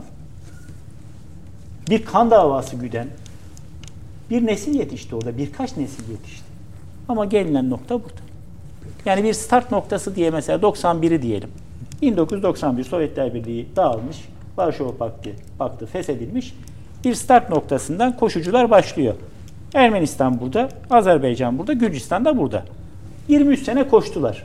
Gelinen noktada Azerbaycan tur bindirmiş derler ya. Öyle tabii canım. 3-4 tur bindirmiş. Birçok alanda Bunun sadece gazla, petrolle alakası Alakası da yok. yok. Evet. Çünkü Adamlar öyle bir öyleydi. Peki. e, şeye e, bulaşmışlar ki fasit daire içerisinde kalmışlar ki bir türlü kendi faydasına olacak adımları atamamışlar. Ama bugün bir fırsat kapısı, bir fırsat penceresi var. Türkiye el uzatıyor. Türkiye diyor ki ya yapın bu işi. Buyurun ben de açayım sınırı diyor. Buyurun ben sana sefir tayin edeyim diyor. Peki hocam. Çok teşekkür ediyorum. Şimdi efendim bu Sayın Cumhurbaşkanı demişti ya bu son olay Paşinyan ile alakalı değil, Ermenistan devletiyle de alakalı değildir. Oradan bakın nerelere kadar geldik, ne çok bilmece çözdük. Fakat Sayın Cumhurbaşkanı bugün şöyle ifadelerde kullandı. Gerek liderler, uluslararası liderleri söylüyor, gerek başbakanların Putin'e karşı olumsuz tavırları var. Tabii biz aynı tavrı taşımıyoruz, yansıtmıyoruz. Bu tavır, tavırları doğruda bulmuyorum. Çünkü Rusya sıradan bir ülke değil. Gerek yüz ölçümüyle olsun, gerek dünyadaki konumuyla olsun Rusya'nın bir yeri bir yeri var. Şimdi bakalım bu tah yani bu hani bu derece e, yine korumaya alma mı diyelim, öyle mi söyleyelim bilmiyoruz. Biraz da onu konuşacağız. Kısa bir reklam aramız var. Hemen geliyoruz. Döndük efendim akıl odası devam ediyor. Avni Bey buraya kadar tamam mıdır? Evet. Ekleyeceğiniz bir şey var mı Süleyman Hocam'a, Çağrı Hocam? Bu belki söylenebilir. Yani belki hocamın da söylediklerine şu eksikti diyeceğim bir şey yok zaten de. Ee, Sayın Cumhurbaşkanı'nın e, bu işin geldiği nokta itibariyle Azar şeyle e, Paşinyan'la bir alakası yok. Ermenistan'la da bir alakası yok. Bu Öyle diyor. çapulcularla bir alakası alaka. Bu bana göre şeyin e, Erivan'ın tavrını, Paşinyan'ın tavrını belirleyen bir söz bu. Muhtemelen Birleşmiş Milletler zirvesinde Paşinyan'la da görüştü. Değil mi? Sayın Cumhurbaşkanımız. Ona da iletilen bilgi budur. Yani Tayyip Erdoğan'ın Türkiye Cumhuriyeti Devleti'nin resmi görüşünü yansıttığıdır ona. Bu yetmez. Yani sa- sadece e, başkaca kaynaklardan da bu iletilmiştir Paşinyan'a. Dolayısıyla bu bayrağın, bu beyaz bayrağın çekilmesinde Sayın Cumhurbaşkanımızın o tavrının arkasının her türlü Azerbaycan'a dönük her türlü desteğin var olduğunun ifadesi olduğunu herhalde söylemeye ilaveten gerek yok. Çok sene tıpkı şey gibi. Çok seneler önce rahmetli Turgut Özal bu tat, askeri tatbikat diyoruz ya bu askeri tatbikat yapacağız dedi. Bu Azeriler şey Ermeniler bu katliamlar devam ettiğinde o o zaman e, şeydi e, Cumhurbaşkanıydı ve askeri tatbikat yapacağız. Kazara birkaç mermi öbür tarafa düşmüş Düşebilir. düşebilir. Evet, dedi. evet çok iyi hatırlıyorum. Hatırladınız değil mi? Evet. Ha. Bunun Erivan'da nasıl telaş uyandırdığını herhalde düşünebiliriz. Nitekim hemen akabinde rahmetli Öz, yani Özal'ın vefatı akabinde e, Süleyman Demirel'in Cumhurbaşkanlığı sırasında Ermenistan hudut giriş kapısı kapatıldı. O gün bugün problem orada yani kilitlendi. Ermeniler bunun faturasının çok ağır geleceğini ben basit öyle hudut kapısıyla şuyla bununla ibaret olmayacağını artık biliyorlar. İkincisi biz de yani o, bir ben de söylüyorum. Hocalarım da zaten söylediler. İşte bu diaspora diyoruz. Ben diasporayı yani evet tamam bunu önemsiyorum ama Ben de bunun size biraz- arkasında Beyaz Saray var kardeşim. Bunun arkasında Amerika olmasa o diasporanın hiçbir kıymeti yok. Bugüne kadar zaten mesela e, ben, biz geleceğiz, soykırımı tanıyacağız deyip duruyorlardı e, şeyler, demokratlar falan. Hiçbirisi ağzına almadı. Bu adam geldi Yaptı. pat diye söyledi. Ya Beyaz Saray eğer böyle tavır yapar alırsa bir şey olur. Bunda da aynı. Demişlerdir mutlaka. Sen dayan arkada ben varım falan demiştir birileri. Tabi Amerika bunlar hiç Amerikan sillesini yemedikleri için alışık da değiller zaten. Öbür tarafta da görüyor yani Ermeniler de görüyorlar. Bu Ruslar daima ortalıkta bıraktılar bu işi. Yani programın başlangıçta da söyledim ben. Yani bunun bu barış anlaşmasının e, bir nihai bir e, aa evet bu barış anlaşması yüzde yüz doğrudur, geçerlidir. Ruslar da buna çok iyi uyar. Ermeniler de uyar. Evet, e, Azeriler de uyar ve bu iş bitmiştir. Bu olmayacak. Bu neden? Tıpkı bu kanser ameliyatlarında filan bazen denir yani bir parça kaldı içeride. O işte metastaz yapar yani o çoğalır, köpürür. Bu, bu, bu hep böyle yani oldu. Bu sadece bizim değil. Bu Ruslar kendiliklerinden bunu biliyorlar yoksa İngiltere'den mi öğrendiler bu numaraları? Onu bilemiyoruz tabii. Ama İngilizler de böyle yönetiyorlar zaten bölgeleri ve hakimi bölge işte şey yaptıkları toprakları, işgal ettikleri topraklarda. O yüzden e, bilirler yani burada bir kangren oluşturduklarını bilirler. Bugün de oluşturacaklardır mutlaka. Bakın. Bunu unutmamak lazım. Peki. Oluşturacaklardır. O bakımdan ben önümüzdeki dönemin Azerbaycan'ın çok sıkı tutması gerektiğini düşünüyorum. İpleri çok iyi tutması gerektiğini düşünüyorum. Ve o Türklük duygusunu güçlendirecek bir şekilde tutması gerektiğini düşünüyorum. Yani biraz şey yapınca hatırlarsanız işte e, Sayın Aliyev de ben son derece zeki bir insan. Tabii babası da öyleydi zaten. Allah rahmet eylesin. Çok e, siyasi aklı çok e, şey bir insan. Ama birazcık böyle şey yapınca falan hemen Fransa'ya gider. Orada temaslar bilmem ne yani Avrupa ile ilişkiler falan filan. Bölgeyi daha farklı bakmaya çalışan, çabalayan bir lider. O bakımdan ben Türk bu teneşirini filan çok daha Peki. güçlendirilmesi konusunda Türk en az Türkiye kadar duyarlı ve etkili çalışması gerektiğini düşünüyorum. Peki. Tekrar geleceğim size. Süleyman Hocam. Buyurun. Tekrar edeyim o bölümü. Şimdi Sayın Cumhurbaşkanı'na soruluyor. Diyorlar ki bu Birleşmiş Milletler marjında şey konusu tahıl krizi tabii ki konuşuldu. Siz de e, gelmeden önce Soçi buluşması gerçekleştirdiniz Sayın Putin'le. Buradaki izlenimleriniz nasıl oldu bu konuyla ilgili dendiği zaman şöyle diyor. Gerek liderler gerekse başbakanların Putin'e karşı olumsuz tavırları var. Tabii biz aynı tavrı taşımıyoruz, yansıtmıyoruz. Bu tavırları da doğru da bulmuyorum. Çünkü Rusya sıradan bir ülke değil. Gerek yüz ölçümüyle olsun, gerek dünyadaki konumuyla olsun Rusya'nın bir yeri var. Deyip sonra tahıl krizi üzerinden konuşmasına devam ediyor. Bu çerçevelemeyi nasıl buluyorsunuz? Yani mesela ha, e, bunu yapmadan da şeye gidebiliriz Sayın Cumhurbaşkanı. Tahıl konusuna geçebilirdi. Buradaki e, yani biz bunu yapmıyoruz. Bu doğru da değil ifadesi mesela Ukrayna için ne demektir veya bölge için ne demektir? Ama en önemlisi Türk-Rus ilişkiler açısından tıpkı deminki örnekte olduğu gibi farklı bir ders mi çıkarmamız gerektiriyor? Şimdi bu Türk-Rus ilişkileri e, nedense çok e, ideolojik bir biçimde tartışılmaya e, çok teşne bir konu. yani. Evet.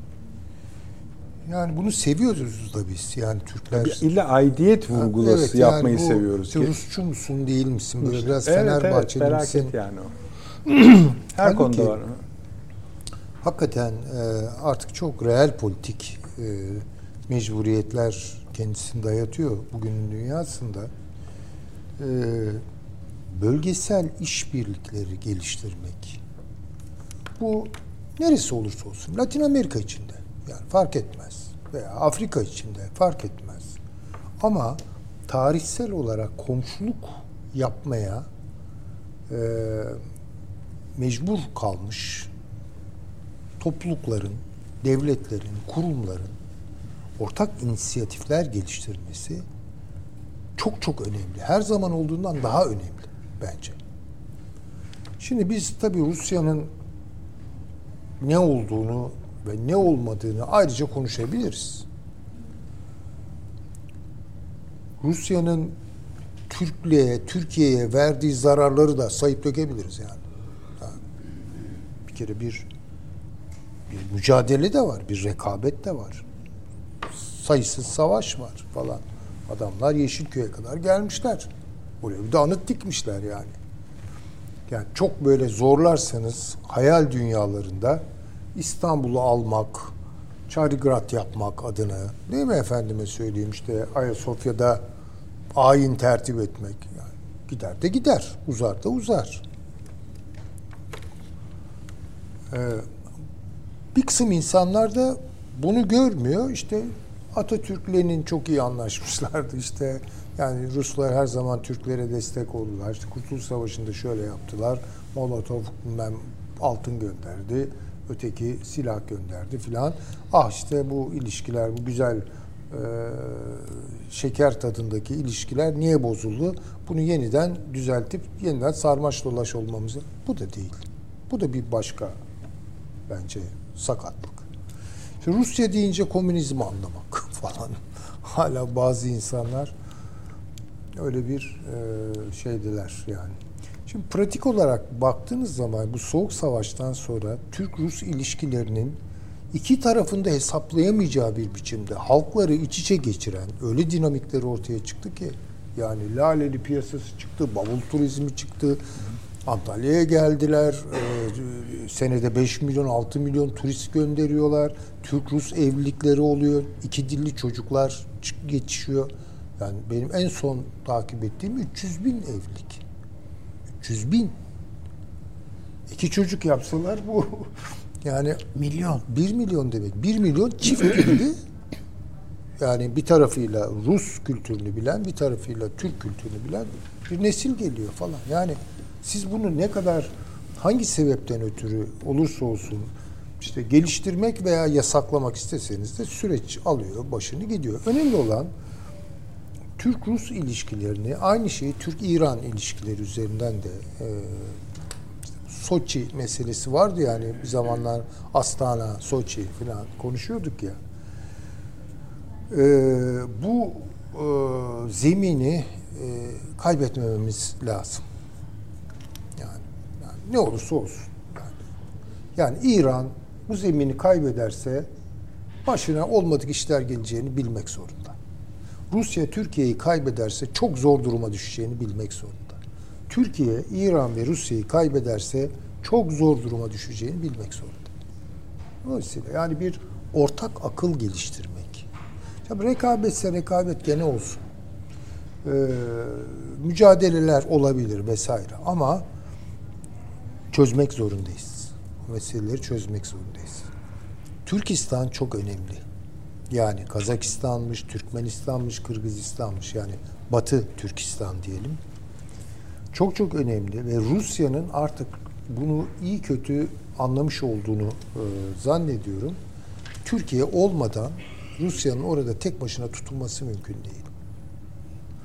Dolayısıyla bu koridor, bu Zengezur koridoru sadece Türk dünyasını birleştirmeyecek. Yani eğer iyi sevk ve idare edilebilirse Türkiye ile Rusya arasındaki ilişkilerin yeni e, ne diyelim ona e, sahası, e, zemini olacak. Şimdi bunlar çok kritik şeyler. İşte bunun enerji meseleleri var vesaire. Şimdi yani Putin bir teklifte bulundu Türkiye'ye değil mi? Yani dedi ki burası bir hap olsun.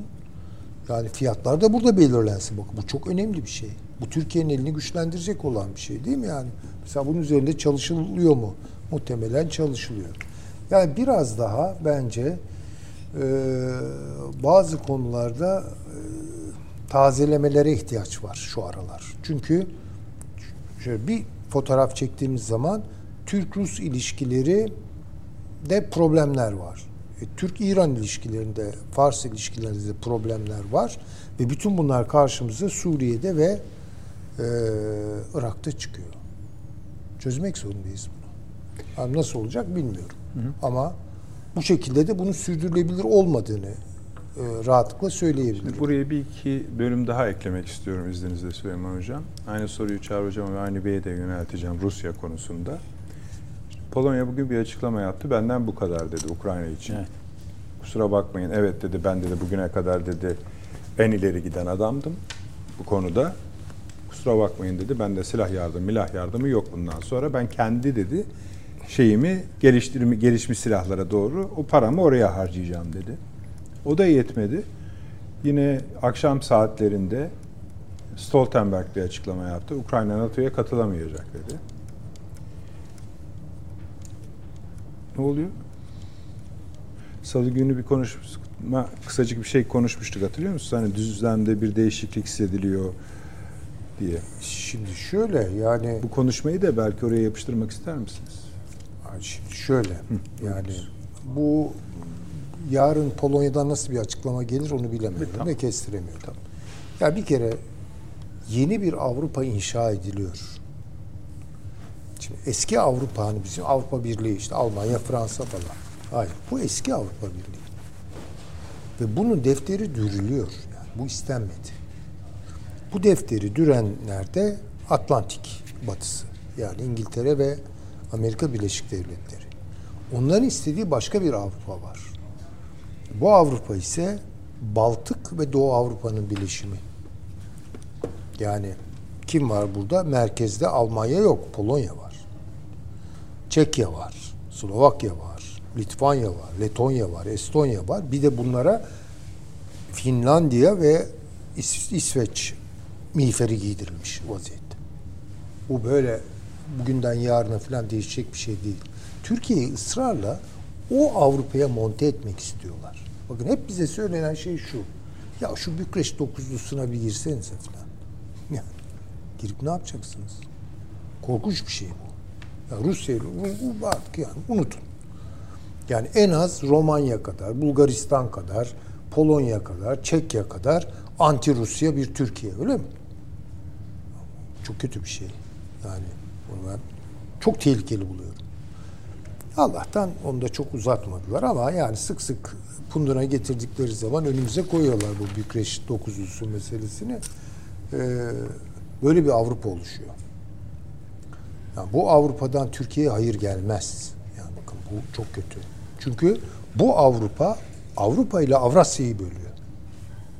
Yani ve Türkiye'yi Rusya ile birlikte merkez Tüketiyor. kaça sokuyor, atıyor dışarı. Santrifüje sokuyor yani. Şimdi dolayısıyla Türkiye artık yani Batı'nın ne zaman dikkatini çekecek? Ben söyleyeyim. Bu Zengezur koridoru falan açılırsa, işlemeye başlarsa, çevresinde esenlikli bir e, ne söyleyeyim, güvenli bir e, coğrafi e, şey oluşursa, hinterland falan oluşursa Türkiye'nin kapısını çalacaklar. Ben söyleyeyim. O yeni konu yani. Ya orada, orada Türkiye vazgeçilmez olacaktır. Ama şu an yani Türkiye onların gözünde tard edilmiştir. Yoktur yani. Varla yok arası gibi bir şeydir yani. Yani bizi İran ve Türk şeyin Rusya'nın havuzuna attılar. Şimdi o lanetli bir havuz. Ama biz o havuza düştüğümüzde üzerimizde Avrupa elbisesi, Batı e, kimlik kartı, NATO üyesi falan. Şimdi buradan sıkıştırıyorlar yani. Ya Diyorlar Sayın ki Hocam çok doğru söylüyorsunuz. Yani bir e, mizahi yönle de söylüyorsunuz. Fakat işte hani o, o lanetli havuza attı diyorsunuz. Sayın Cumhurbaşkanı yanlış onlar diyor. İşte tamam Tabii yani bence şu önemli. Çünkü hani seçimlerden sonra şöyle bir hava esti ya Türkiye bıraktı Rusya'yı artık. Tabii tabii, onlar- İşte onlar bir ders alsınlar artık Batı yani. falan. Bilmiyorum Belki abi. yani ilk görüşmelerde öyle bir hava esmiş olabilir ama ya işte bu mesela Yok daha Ukrayna'ya. Yani hani e, o Nazilerin teslim edilmesi, o Azovcuların e, teslim edilmesi falan bunlar yani mesela niye yapıldı bilmiyorum ben. Ama onlara bakacak olursak ilk başta yani böyle biraz Rusya'yı sinirlendirecek, gerecek bir takım şeyler oldu. Ama hemen akabinde bence şunu çok iyi gördü Türk haricisi e, başta Sayın Cumhurbaşkanı herhalde gidilecek yol kalmadı yani. yani Öyle Batı ile gidilecek yol kalmadı. esasında Batı da kalmadı diye düşünüyorlar. Bölgesel. Yani. Türkiye bölgesel hesaplarına dönmek İlginç zorunda. bir durum. Ya bunun için mesela bakın İsrail ile Amerika bugün anlaşamıyor ya. Tamam. Yani İsrail burada kendi hesaplarına gömülmüş vaziyette. Şimdi Türkiye İsrail ilişkilerini buna göre e, yeniden tanzim etmek mümkün. O bizim şimdi dördüncü konumuz İşte olacak. tabii yani şimdi mesela Akdeniz'de çünkü çok itilmişti Türkiye. İten de belliydi Türkiye'yi değil mi yani Amerika'ydı. İşte efendim söyleyeyim Yunanistan'dı şuydu buydu. Yani Enerji sondaj çalışmalarına başlıyoruz. İşte bakınız İsrail'le yani- ortak yani. çıkış yolları bulunabilir. Ben bundan çok ileri şeyler ummuyorum yalnız onu söyleyeyim. Ama en azından yani eskisi gibi e, küsüp oturmakla ilgili değil yani. Sonuçta aynı denizin çocuklarıyız yani. Türkiye kuzeyde, öbürü biraz daha aşağıda. Dolayısıyla bunu çözmek mümkün bir yere kadar. En azından daha da e, ne diyelim sorun yaratacak bir noktadan çevirmek mümkün. Bakın İsrail Azerbaycan yakınlığı hem çok risklidir hem de fırsat da getirmiş olabilir. Riskler de vardır yalnız. Onu söyleyeyim yani. İsrail'in hesapları nereye kadar? Yani şöyle güllük gülistanlı komşular bir araya geliyoruz gibi anlam anlaşılmasın söyledikleri. Onda içinde son derece tuzaklı şeyler var. Ama en azından işte İsrail komşumuz bizim. Yani Rusya komşumuz, İran komşumuz. Ama Amerika komşumuz değil.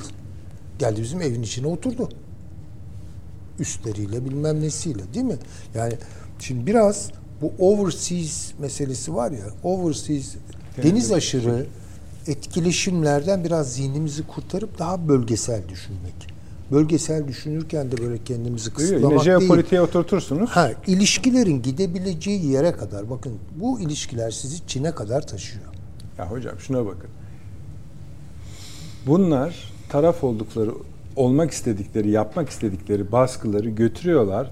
Tam tamına bir süper gücün kapısının önünde. Mesela geçen salı günü Küba'daki şeyden bahsettik değil mi? Kısaca, çok kısaca. Adam götürüyor bunu ABD'nin burnunun dibinde bir de en hassas olduğu yerlerden birinde. Tarihi de olan bir yerde. Bugün yani dün daha doğrusu Amerika'da götürüyor. Türkiye oradaki Türkiye Cumhuriyetlerle Asya ülkeleriyle Çin'in burnunun dibinde bunu yapıyor. Yani ölçüler bunlar demek istiyorum. Elbette bölgesel bakacağız ama jeopolitiği herhalde muhakkak da oturtmak gerekiyor. Oturtmak gerekiyor Tabii, ama yoksa bunda da izah- bölgesel avantajlarımız var. Tabii tabii. Arada giderken onları da halledelim diyorsunuz. Bir söz vardır. Ateş cirmi kadar yer, Yer yakar. yakar, Evet. Dolayısıyla öyle uzaktan gelen bir takım alevler yalasa bile yani sonuçta buradaki da yangınlar söylediğiniz iyi oldu. Cürmü değildir o. Cir, Cirmi, cirmidir tabii, evet. Peki. Teşekkür ederim Süleyman Hocam. Rica ederim. Hocam dört, dört, yani dört konu konuşacaksınız. Polonya'yı da sordum. Bir kere Rusya tarifini sordum. Sayın Cumhurbaşkanı'nın özel anlamı var mı? İsrail açıldı artık. Ayrı kalemdi. Avni Bey'e de soracağız onu. Ee, buyurunuz. Bu NATO meselesi de yani mesela niye böyle bir şey yapıyor Stoltenberg şimdi? Onu zaten biliyoruz almayacak. Avrupa Birliği de öyle. Ama şimdi mesela kestirip atıyor. Ya olmuyor öyle işler falan deyip. Önce bir İsveç'i halledelim de demiş. Sıra Ha, ona belki gelir ona belki. gelir. Rusya'dan başlayalım. Buyurunuz. Her zaman söylendi artık klişe bir ifade oldu. Çağımız kompartıman diplomasisi çağı. Soğuk savaş yıllarında alıştığımız, hatta daha evvel alıştığımız şekilde diplomasi masasında siyahlar ve beyazlar yok. Toptancı bir şekilde bu devlet düşmandır. Toptancı bir şekilde bu devlet partnerdir, dosttur, ortaktır diyemiyoruz. Rusya ile ilişkilerimizde de Sayın Cumhurbaşkanımız bunu her zaman ifade ediyor. Bizim problem alanlarımız yok mu? Var. Biz aylardır, belki yıllardır konuşmuyor muyuz? Suriye'de Rusya ile farklı gözlüklerden bakıyoruz Suriye hadisesine. Bundan 10 sene evvel daha farklı bakıyorduk. Şimdi biraz daha yakınlaştı ama ciddi anlamda görüş farklılıklarımız var. İdlib'de öyle görüş farklılığımız var. Arap aşiretlerinin PKK-PYD ile mücadelesine bakışta görüş farklılığımız var. Hatta İran'ın bölgedeki mevcudiyetine ilişkin görüş farklılığımız var. Ama aynı Rusya ile biz nükleer santral inşa ediyoruz. Aynı Rusya'dan buraya hocamın ifade ettiği gibi milyonlarca turist geliyor. Aynı Rusya Türk müteahhitlerine devasa projeler veriyor. Aynı Rusya ile ticaret hacmimiz 10 milyarlarca dolar seviyesinde. Ama biz aynı Rusya ile geliyorsun Akdeniz'de Kıbrıs meselesinde de problem yaşıyoruz. Anlam planının Kıbrıs Rum kesimi tarafından reddedilmesinden sonra bu süreçte Kıbrıs Rum kesimini suçlu bulan, kabahatli bulan Birleşmiş Milletler raporunu engelleyen Rusya'ydı. Çünkü onların Güney Kıbrıs'ta özel ilişkileri vardı. ABD ya da İngiltere istedi diye Türkiye Rusya ile olan ilişkilerini onların çizgisine getiremez. O eski Türkiye'nin işiydi. Biz böyle dönemler yaşadık. Yani özellikle Türkiye NATO'ya girdikten sonra Türk dış politikası belli bir süre. Yani bunun zararını gördüğümüz noktadan itibaren bir çok yönlülüğe geçiş süreci yaşadık biz ama nereden baksanız biz bir 20-25 sene belki Kıbrıs Barış Harekatı'na kadar ambargoya kadar bizim dış politikamız öncelikli olarak Batı'nın istikametinde cereyan ediyordu.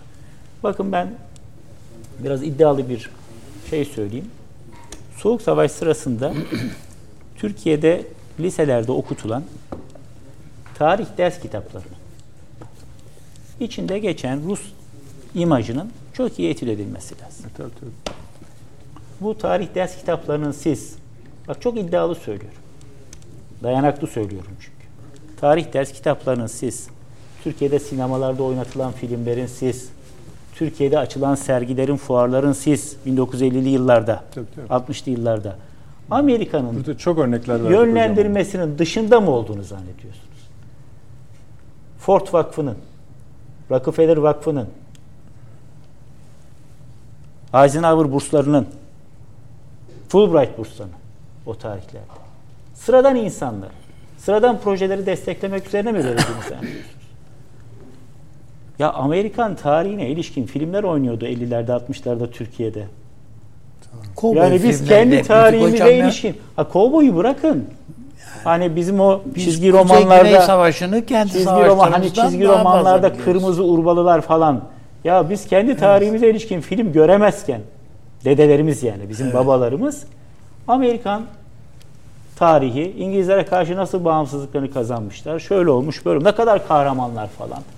Ya Harp Okulu'nda, Kuleli Asker Lisesi'nde 50'li yıllarda, 60'lı yıllarda okutulan ve ne kadar önemli bir şey olduğu göster. Herkesin el kitabı. Garcia'ya mektup. 1898 Küba Harbi'nde nasıl bir vazife aşkıyla Amerikan askerleri hareket etmişler. Allah Allah. yani orada Ulubatlı Hasan'ın değil mi?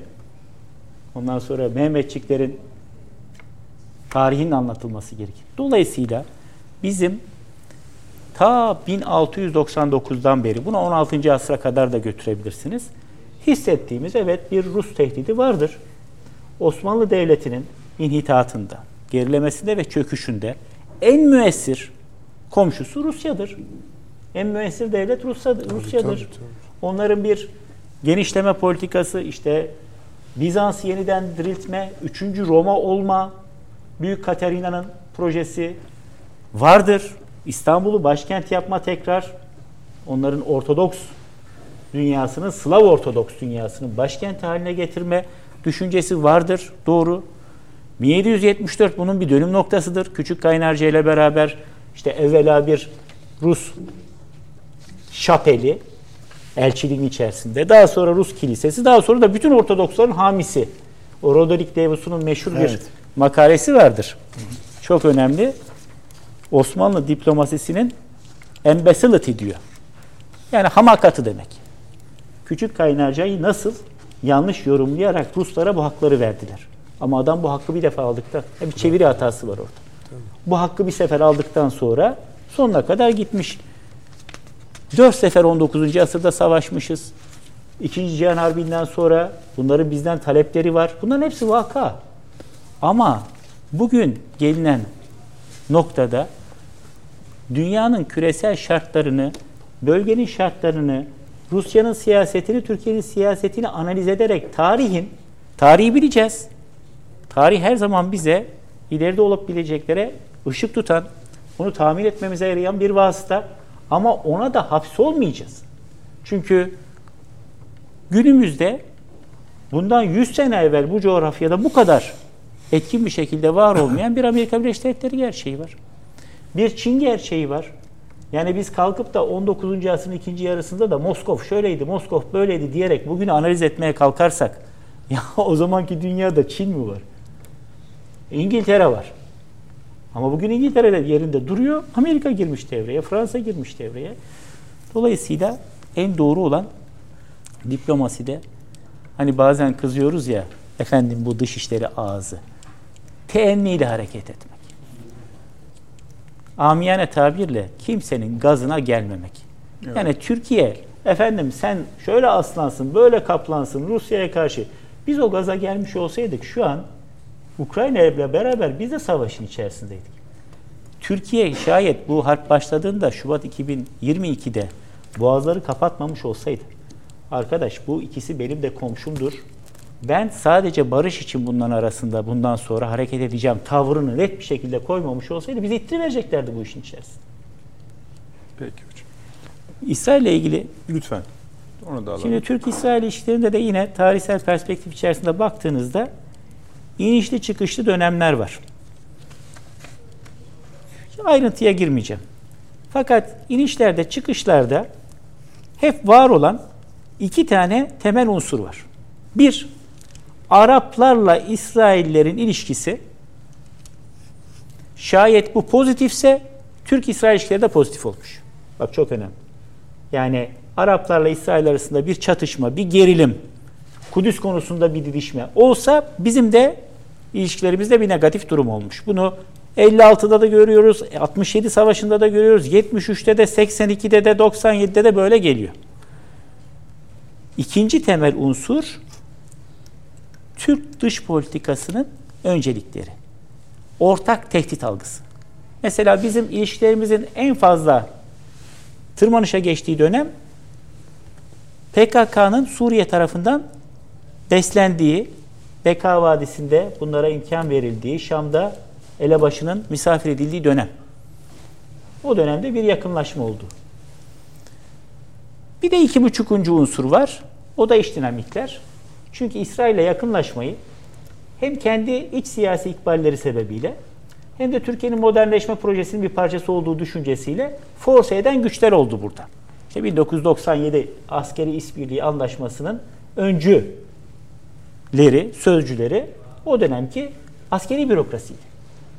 Ve onu başka türlü de izah ediyorlardı. Yani Türkiye'nin e, İslamcı siyasetin güdümüne girmemesi için bizim bu açılım yapmamız lazım. Çağdaşlaşmanın bir parçası olarak bunları çıkıp televizyonlarda ya da işte basında söyleyen evvela muvazzaf arkasından emekli generaller oldu. Buradan kendilerine Cumhurbaşkanlığı yolu çizmeyi arzu edenler de oldu. Yani emekli olduğunda çıkıp ben Cumhurbaşkanı adayıyım diyen insanların bundan iki sene evvel Türkiye-İsrail ilişkilerinde o anlaşmalara yol açtığını da biliyoruz biz. Yolu döşediklerinde sonra gidip ödüller aldıklarını da biliyoruz. Şimdi bugün bu şartlardan hangileri mevcut? Bir, Araplarla İsrail'in arası nasıl? Vallahi baktığınız zaman hiç olmadığı kadar iyi. Suudiler bile İsrail'le acaba nasıl diplomatik ilişki kurabiliriz? Böyle bir yol döşeniyor gibi gözüküyor. Körfez'de zaten İbrahim anlaşmaları yapıldı. Ürdün Suudi Arabistan'la biraz bozulma var gibi hocam şimdi. bozulma var ama onu acaba bir pazarlık payı olarak mı Tamam. Muhammed Bin Selman Ha, şöyle şey yapmışlar. yapıyor? Onu seyircilerimiz karar versin. Hani Amerika'ya demişler ki biz bu masadan kalkmak istiyoruz demişler. Körfez de var. İbrahim anlaşmaları yapmış. İki, bugün Türkiye ile İsrail'in bir işbirliği alanı olarak Akdeniz'deki enerji Evet. alanı tamam. var. Türkiye buradan dışlanmış olmaktan büyük rahatsızlık şimdi- duydu. Bu burada şey diyor işte yani beraber şeye başlayacağız diyor. Zaten bu ilişkilerin normalleşme sürecinden evvel yani İsrail Cumhurbaşkanı Herzog'un buraya ziyaretinden evvel ilk temas o zaman bakan yardımcısıydı Alparslan Bey, şimdiki bakanımız, Enerji Bakanı. Enerji Bakanları arasında olmuştu. 5 yıl evvel. İşte yani ne diyor? Yani Başta acaba biz bir şey yapabilir miyiz? üzere İsrail'le enerji sondaj çalışmasını Şimdi başlatacağız. Türkiye hiçbir şeyi bu coğrafyada İsrail ile ilişkilerinde hiçbir projeyi tek başına Çok özür dilerim. Şöyle bir ifade var. Onu da e, herhalde önemserseniz. tabii ki. Sadece Türkiye'ye değil, Türkiye'den aynı zamanda Avrupa'ya da enerji nakil hatlarını işletmeye başlayacağız. Evet. Nakil hatları. Şimdi bakın burada Türkiye hiçbir zaman tek başına ticari değeri olan bir işe burada girişmez. Bunun mutlaka bir siyasi boyutu vardır. Bu projenin de siyasi iki boyutu var. Biri Türkiye Batı ilişkilerine hizmet edecek olan boyutu işte bu gazın, bu petrolün Türkiye vasıtasıyla Batı pazarlarına aktarılmaz. Türkiye'nin bir yol vasıtasıyla daha Batı için vazgeçilmez hale getirilmesi bir boyutu. İki, Orta Doğu barışı. Çünkü o petrolün bir bölümünde Filistinlerin de hakkı var. Çünkü Filistin açıklarında, Gazze açıklarında da yataklar var. Bir noktada Türkiye şu projeyi de öne sürecektir diye düşünüyorum ben. İsrail-Filistin nihai barışı için bu hak ettikleri gazın, petrolün de gelirlerinin Filistin'e verilmesi gerekiyor. Bu öneriyi de Türkiye'nin getireceğini düşünüyorum. Sayın Cumhurbaşkanı çok net ifadeler kullandı Birleşmiş Milletler kürsüsünde. Dedi ki 1967 sınırlarında bir Filistin devleti kurulmalıdır, kabul edilmelidir, tanınmalıdır. Ve özellikle Kudüs'teki mukaddes alanlara İsrail saygı göstermelidir. Bu sözleri sarf ettikten sonra Netanyahu ile Türk evinde bir görüşme yaptı ve o görüşme esnasında da ona da söyledi bunlar. Ve arkasından da bu enerji iş- işbirliği konusunun altını çizdi. Dolayısıyla bugün geçmişe nazaran bazı şartların oluşmaya başladığını ama diğer taraftan da çok önemli üç tehdidin var olduğunu görüyoruz. Birincisi İsrail'in yine aynı şey Filistinlere karşı politikası. Netanyahu'nun Filistinlere karşı politikası, İsrail aşırı sağının Filistinlere karşı politikası.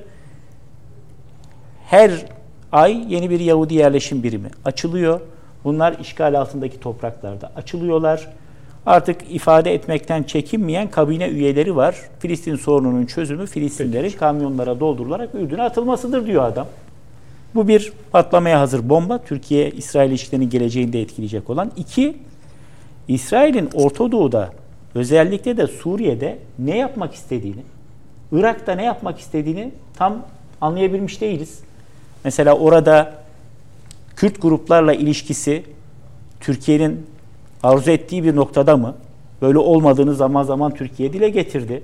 Siz ne yapmaya çalışıyorsunuz? Bunları bir bağımsızlığa mı sevk etmeye çalışıyorsunuz? Bu da ikinci nokta. Bunu da altını çizmek lazım. Üçüncüsü de Kısaca Yunanistan faktörü. Şimdi burada ben hocamdan biraz ayrılıyorum. Aslında acaba İsrail Türkiye-Yunanistan ilişkilerini bir soruyla bitireceğim.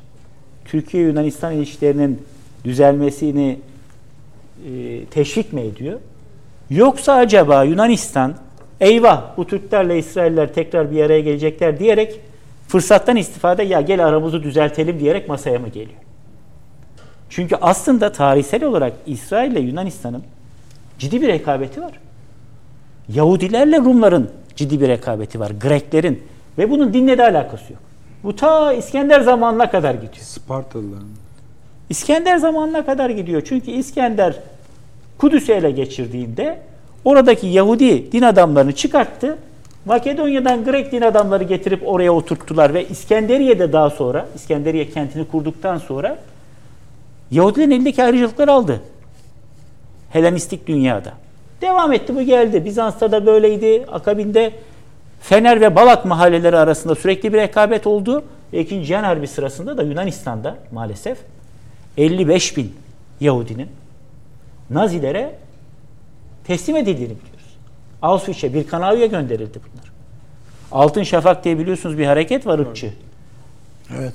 Onlar da hani dedik ya Müslüman mezarlığı bırakmadılar. Yahudi mezarlarını tahrip ediyorlar. Gamalı haç çiziyorlar. Dolayısıyla bunlar arasındaki sıkıntı Türkiye ile İsrail arasındaki ilişkiler bozulduktan sonra bir nebze giderilmiş oldu. Halbuki Yunanistan şimdi görüyor Türkiye ile İsrail arasında yeni bir normalleşme var. Arzu eder mi böyle bir şey? Çünkü bunun ikinci hamlesi ne olacak biliyor musunuz? Türkiye diyecek ki ya arkadaş şimdi siz enerji işbirliği yapıyoruz sizinle. Ama siz kalktınız Güney Kıbrıs Rum yönetimiyle bir münhasır ekonomik bölge paylaşım anlaşması imzaladınız. Ha gelin bizimle de bir anlaşma imzalayın diyecek. Yunanistan bunu ister mi? Türkiye'nin bu masaya güçlü bir şekilde dönmesini ister mi? O yüzden Peki hocam. Yunanistan diyor ki beraber bir görüşelim, edelim. Tekrar bir yumuşama havası başlatalım. Biz de diyoruz ki bir dakika tabii ki yapalım ama hangi konularda? Orman yangınları, kültürel varlığın korunması, Hocam, tamam. insani Teşekkür felaketler, ediyorum. Afetler. aldım. Sağ olun. Ee, Avni abi 4-5 tane bir parça var. Ee, Valla Polonya'yı da merak ediyorum ben. Hani Süleyman Hocam şimdilik güvenmeyin dedi ama peki öyle yapalım yine güvenmeyelim. Bu Ukrayna'nın NATO'ya katılamayacak açıklaması NATO'dan gelen Ukrayna katılamayacak dediler. Sayın Cumhurbaşkanı'nın Rusya tarifi. Ee, Valla oradan da gitti işte konu. Avrupa Birliği vesaire vesaire. Siz ne düşünüyorsunuz bu konuda? Yani şeyden de hareket edebilirsiniz Sayın Yani- Cumhurbaşkanı'nın. Evet. Polonya meselesi önemli. Bu hani çorap söküğü denir ya, Ha, arkası gelir diyorsun. bunun arkası gelir. Bu Avrupa artık Ukrayna'dan illallah dedi yani. Bıktılar. Bir ara diyorlardı ki işte Almanya falan yani yorulduk artık Ukrayna işinden. Sürekli önümüze Ukrayna Ukrayna diye artık ikrah getirdik. İstemiyoruz. Ve para kalmadı. Kos, koskoca Almanya'da para kalmadı. Resesyon. Yani o güçlü Almanya çöktü. Yani dizinin üstüne geliyor adamlar şu anda. O yüzden Polonya bir benden buraya kadar dedi. Hav, hani az önce hocamlar kullandılar ya havlu atma tabirini. Havlu attı. O yüzden bunlar efendim işte artık garanti veriyor NATO. Yani Polonya şey e, Ukrayna NATO'ya girmeyecek ha. Yani böyle bir şey yok diye.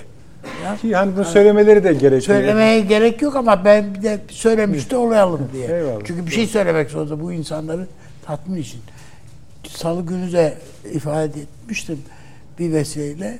Yani Amerika'daki cumhuriyetçi senatörler dahi Biden'ın üzerine gidiyorlar. Yani bu nereye gidiyor bu, bu, verilen paralar? Tabii içeride de çok etkisi oluyor bunun hakikaten. Yani bunların hepsinin Polonya'da, şurada, burada yani bütün Avrupa'da etkisi var. Ve bitti yani. Hep, hepsinin gücü, kuvveti o dayanak kalmadı artık. Ve Alman, Amerika yani Almanya eğer Avrupa Birliği'ni ayakta tutan güç idi ve Almanya'daki hakim eğilim yeni bir Avrupa oluşturalım. O yeni Avrupa'nın artık üye sayısı değişsin, şu değişsin, Avrupa, üyelik şey yani o Bu çok önemli. kriterlerimiz Yani şimdi bugün beşinci konumuzdu. Bu zamanımız yetmeyecek. Evet. Bu halkalar, vitesler falan yeni mi çıktı Evet. bir de? Yok vardı. yok. Vardı. Vardı. Hiç- e Çok niye bu vitesli üfürüyorlar? Avrupa Hani ifadeleri rüzgarı vardı. yeni mi vuruyor bize? Yok hayır. Ee, dönemsel olarak bunlar gündeme getiriliyor. Ama ilk çıkışı Türkiye ile ilgili değil. Tam o Yani kısım- Avrupa tamam Birliği hocam, bir genişleme tarih sürecinde bir çok vites, bakmıyordum ay hani tarihsel şöyle, dediğim yani son 20 senede bir çok vitesli Avrupa lafı hep Bu. vardır yani. Şimdi Halkalıyı kastediyorsun. İç içe bir şey. Tabii tabii. Yani Evet, öyle. şimdi orada işte bir ana bu işin kurucuları, sonradan eklenenler bir de Bu sulandırıyor ama. elbette çünkü diyor ki yani Almanya gibi, Fransa gibi olamaz Batı Balkanlar diyor. Türkiye hiç olamaz. Tabii. Şimdi Buyurun hocam. öbü- bir de son bir e, bir aydır filan İtalya'nın maruz kaldığı bir göçmen saldırısı var. Saldırı demek lazım. Binlerle ifade edilen gemiler, mevmiler ve İtalya diyor ki biz yalnız bırakıldık ve ihanet ediyorsunuz bize. Öbür taraftan mesela bu G20 toplantısında şurada burada Dünya Bankası toplantılarında falan Cumhurbaşkanımıza diyorlar ki bir görüşelim. Macron dahil yani buna. Yani bu işleri bir görüşelim. En sonunda Cumhurbaşkanımız Macron'u Türkiye'ye davet etti. Filan. Ben o yüzden yeni bir Avrupa tanzimine Türkiye gidiyor. Ve süratle hemen hemen her görüşmesinde Sayın Cumhurbaşkanımız Avrupa Birliği meselesini gündeme getiriyor ve altını çize çize bazı şeyleri kabul edilsin edilmesin. Kabul edileceğine inansın inanmasın. Bunun zorluyor. Türkiye'nin bu özellikle mesela gümrük birliği anlaşmasıydı ve işte bu e, şey vize meseleleriydi, şuydu buydu filan. Şimdi o yüzden ben Avrupa'nın bir kangren haline geldiğini ve bunu bu işin yani Evet, evet. Amerika istiyor ki bunu ya şu başkanlık seçimi atlasın ondan sonra konuşalım. Yani ondan sonra hayır. Artık oraya kadar ka- ta- tahammül kalmadı çünkü. Kimsenin tahammülü kalmadı. Bir problem var ve şöyle E, ve acil. acil. Mesela şimdi Scholz Birleşmiş Alman şansölyesi çıkıp e, zir Birleşmiş Milletler zirvesinde bu böyle gitmiyor dedi Birleşmiş Milletleri Evet. eleştirerek ama biz biliyoruz ki mesela siz Polonya'ya koyduğunuz şehri ben de şerhi ben de burada Almanya için koyuyorum. Şişirme. Artık biz ben beni beni çok şaşırdım mesela. Hakikaten demek ki Türkiye'den bile daha çok A- ABD'nin nüfuz ettiği bir başka ülke varmış. Almanya buymuş. Evet. Yani pes. Ama şu şimdi mesela bugün e, Süleyman Hocam kral biliyorsunuz şeyde e, Fransa'da Evet. ziyaretler yapıyor. Biraz önce işte şöyle bir laf söylemiş. Ben demiş mecliste üstelik bunu söylüyor. e, iki ülke ilişkilerini güçlendirmek için her şeyi yapmaya hazırım demiş. Bu da garip bir şey. Çünkü acaba biraz yalnızlık mı hissetmeye başladı İngiltere? Yani çünkü tek destekleyen şu anda oymuş gibi gözüküyor iç politik dengeleri tutturmak açısından. Bunların hepsi önemli konular. Biraz önce de Zelenski şeyden ayrıldı, görüşmesini yaptı. Biden'la olan görüşmesini. Şimdi bundan sonra Ya orada Biden'ın elinde e, Biden'ın elinde de e, rehin diyorlar ya. Biden bu Zelenski'nin elinde Bunu- rehin diyorlar. Bu her iki taraftan gelecek açıklamaya biraz alıcı gözle bunlar. bakmamız gerekiyor. Burada bir işaretler yakalayabiliriz gibi geliyor. Bakalım ne zaman gelirse. Evet, Siz olabilir. Avrupa Birliği'ne devam edin. Şimdi abi. ben bu sürecin ya Yunanistan'da da bir panik var. Bu sadece işte İsrail gazı petrolü elden gidiyor falan diye değil. Yunanistan zaten Avrupa'da istedikleri kadar üye almış olsunlar, şu olsun olsun. Bunlar zaten bütün Avrupa'da e, yama gibi görünen bir ülke Yunanistan. Tamam? Sevilen bir şey değil Ortodoksluk. Avrupa'nın çekir Avrupa çekirdeğinde Ortodokslar Hristiyan filan bile sayılmazlar. Yani bunlar da kafir esasında filan. Onlara göre. Yunanistan o bakımdan sancılı bir ülke. Bunların o Türk-Yunan dostluğuna biz böyle şey yapıyoruz filan. Bunlar için bir tutunacak daha esasında Türkiye. Avrupa Birliği'ne veya Avrupa ülkelerindeki Türk ve Müslüman aleyhtarlığı Yunanistan için bir şey, tutunacak bir şey. Biz işte bakın Türkiye'ye karşı filan filan. Halbuki değil. İşte Türkiye kapıyı kapattı ve şu e, göçmen akınını kesti biliyorsunuz şu anda Türkiye. Çok ciddi tedbirler var ve bitti o iş. O yüzden İtalya'ya veyahut da Libya üzerinden Daha Tunus çok üzerinden vaka görüyoruz. Esas orada ondan dolayı biz Sayı ol- çok nitelik büyük olarak değil, vakalar. Tabii, görüyoruz. tabii, tabii. Ha, Doğru söylüyorsun. O yüzden İtalya falan Türkiye'ye bir görüşelim bu işleri falan tekrardan diyorlar. O yüzden ben Avrupa'nın nasıl olsa şöyle veya böyle önümüzdeki dönemde ki Türkiye'nin önünde bir daha e, işte yerel seçimler var bilmem ne ama bir beş yılı var yani merkezi idarenin sırtını verebileceği, yaslayabileceği. Peki. O bakımdan ben önümüzdeki önümüzde böyle bir dönem var ve Türkiye'nin şu anda Sayın Cumhurbaşkanı'nın çizdiği çerçeveye bakarak bunu Tabii, söylemek mümkün. Türkiye'nin eli rahat. Ben de öyle düşünüyorum. Hatta yani ekonomi alanındaki şeyler eğer taşlar yerine doğru oturtulabilir de bu çizgide götürülebilirse yani geçmişte evet bol kepçe lokantasında hepimiz yedik içtik yani. Bugün onun acısı acısı acısı çıkıyor yani. şimdi hesap geldi Türkiye'den. diyorsunuz. Yani. Ta- evet yani Hani biz de Süleyman Hoca'ya güvenmiştik o ödeyecek diye kaldık böyle. Evet yani Peki. aka- akademisyenlere göre. Evet. Yanlış Evet. at oynamış. Evet, yanlış. Şimdi bu işin bu, bu, bu boyutu. Öbür tarafıyla işte siz de ifade ettiniz Rusya boyutu. Yani Rusya bugüne kadar kör topal ama isteksiz bir Türkiye dostluğu ama mecburiyetlerin taşıdığı bir noktaya kadar geldik biz Rusya'yla. Rusya daima Türkiye konusunda ikili oynadı. Hep ikili oynadı. İran'a daha çok se, şey sempatileri var. İran'la daha çok örtüşüyor her şeyleri bunların ama İran'la hiçbir yere yürümelerine imkan olmadığını Suriye'den, şuradan, buradan gördüler, görmekteler. Peki. Yani düşünün ki e, bunların e, en e, şeyde Ermenistan'la ilişkilerinde Er- Ermenistan bir Rusya Sovyetler Birliği içinde bir devlet gibiydi. Ayrı bir devlet. Yani Sovyetler Birliği hani özel yönetimler. Hayır. Dünyada hiç Ermenistan gibi bir özel devlet olmamıştır. Özel idare olmamıştır. Ayrı ordusu var. Ayrı parlamentosu var. Her bir şey ayrıydı. Ayrı askeri var. Ru- Rusya bundan önünü bıraktıydı. Ve her şeylerinde yardım oldu. Yardım etti. Her şeylerine destek oldu. En son e, şeyde e, Azerbaycan'ın işgalinde de ilk hamleyi yapan Rusya. Yani Evet. Vali tayin etti, bilmem ne etti falan. Her numaraları yaptılar. Şimdi geri dönüş imkanı yok Rusya için.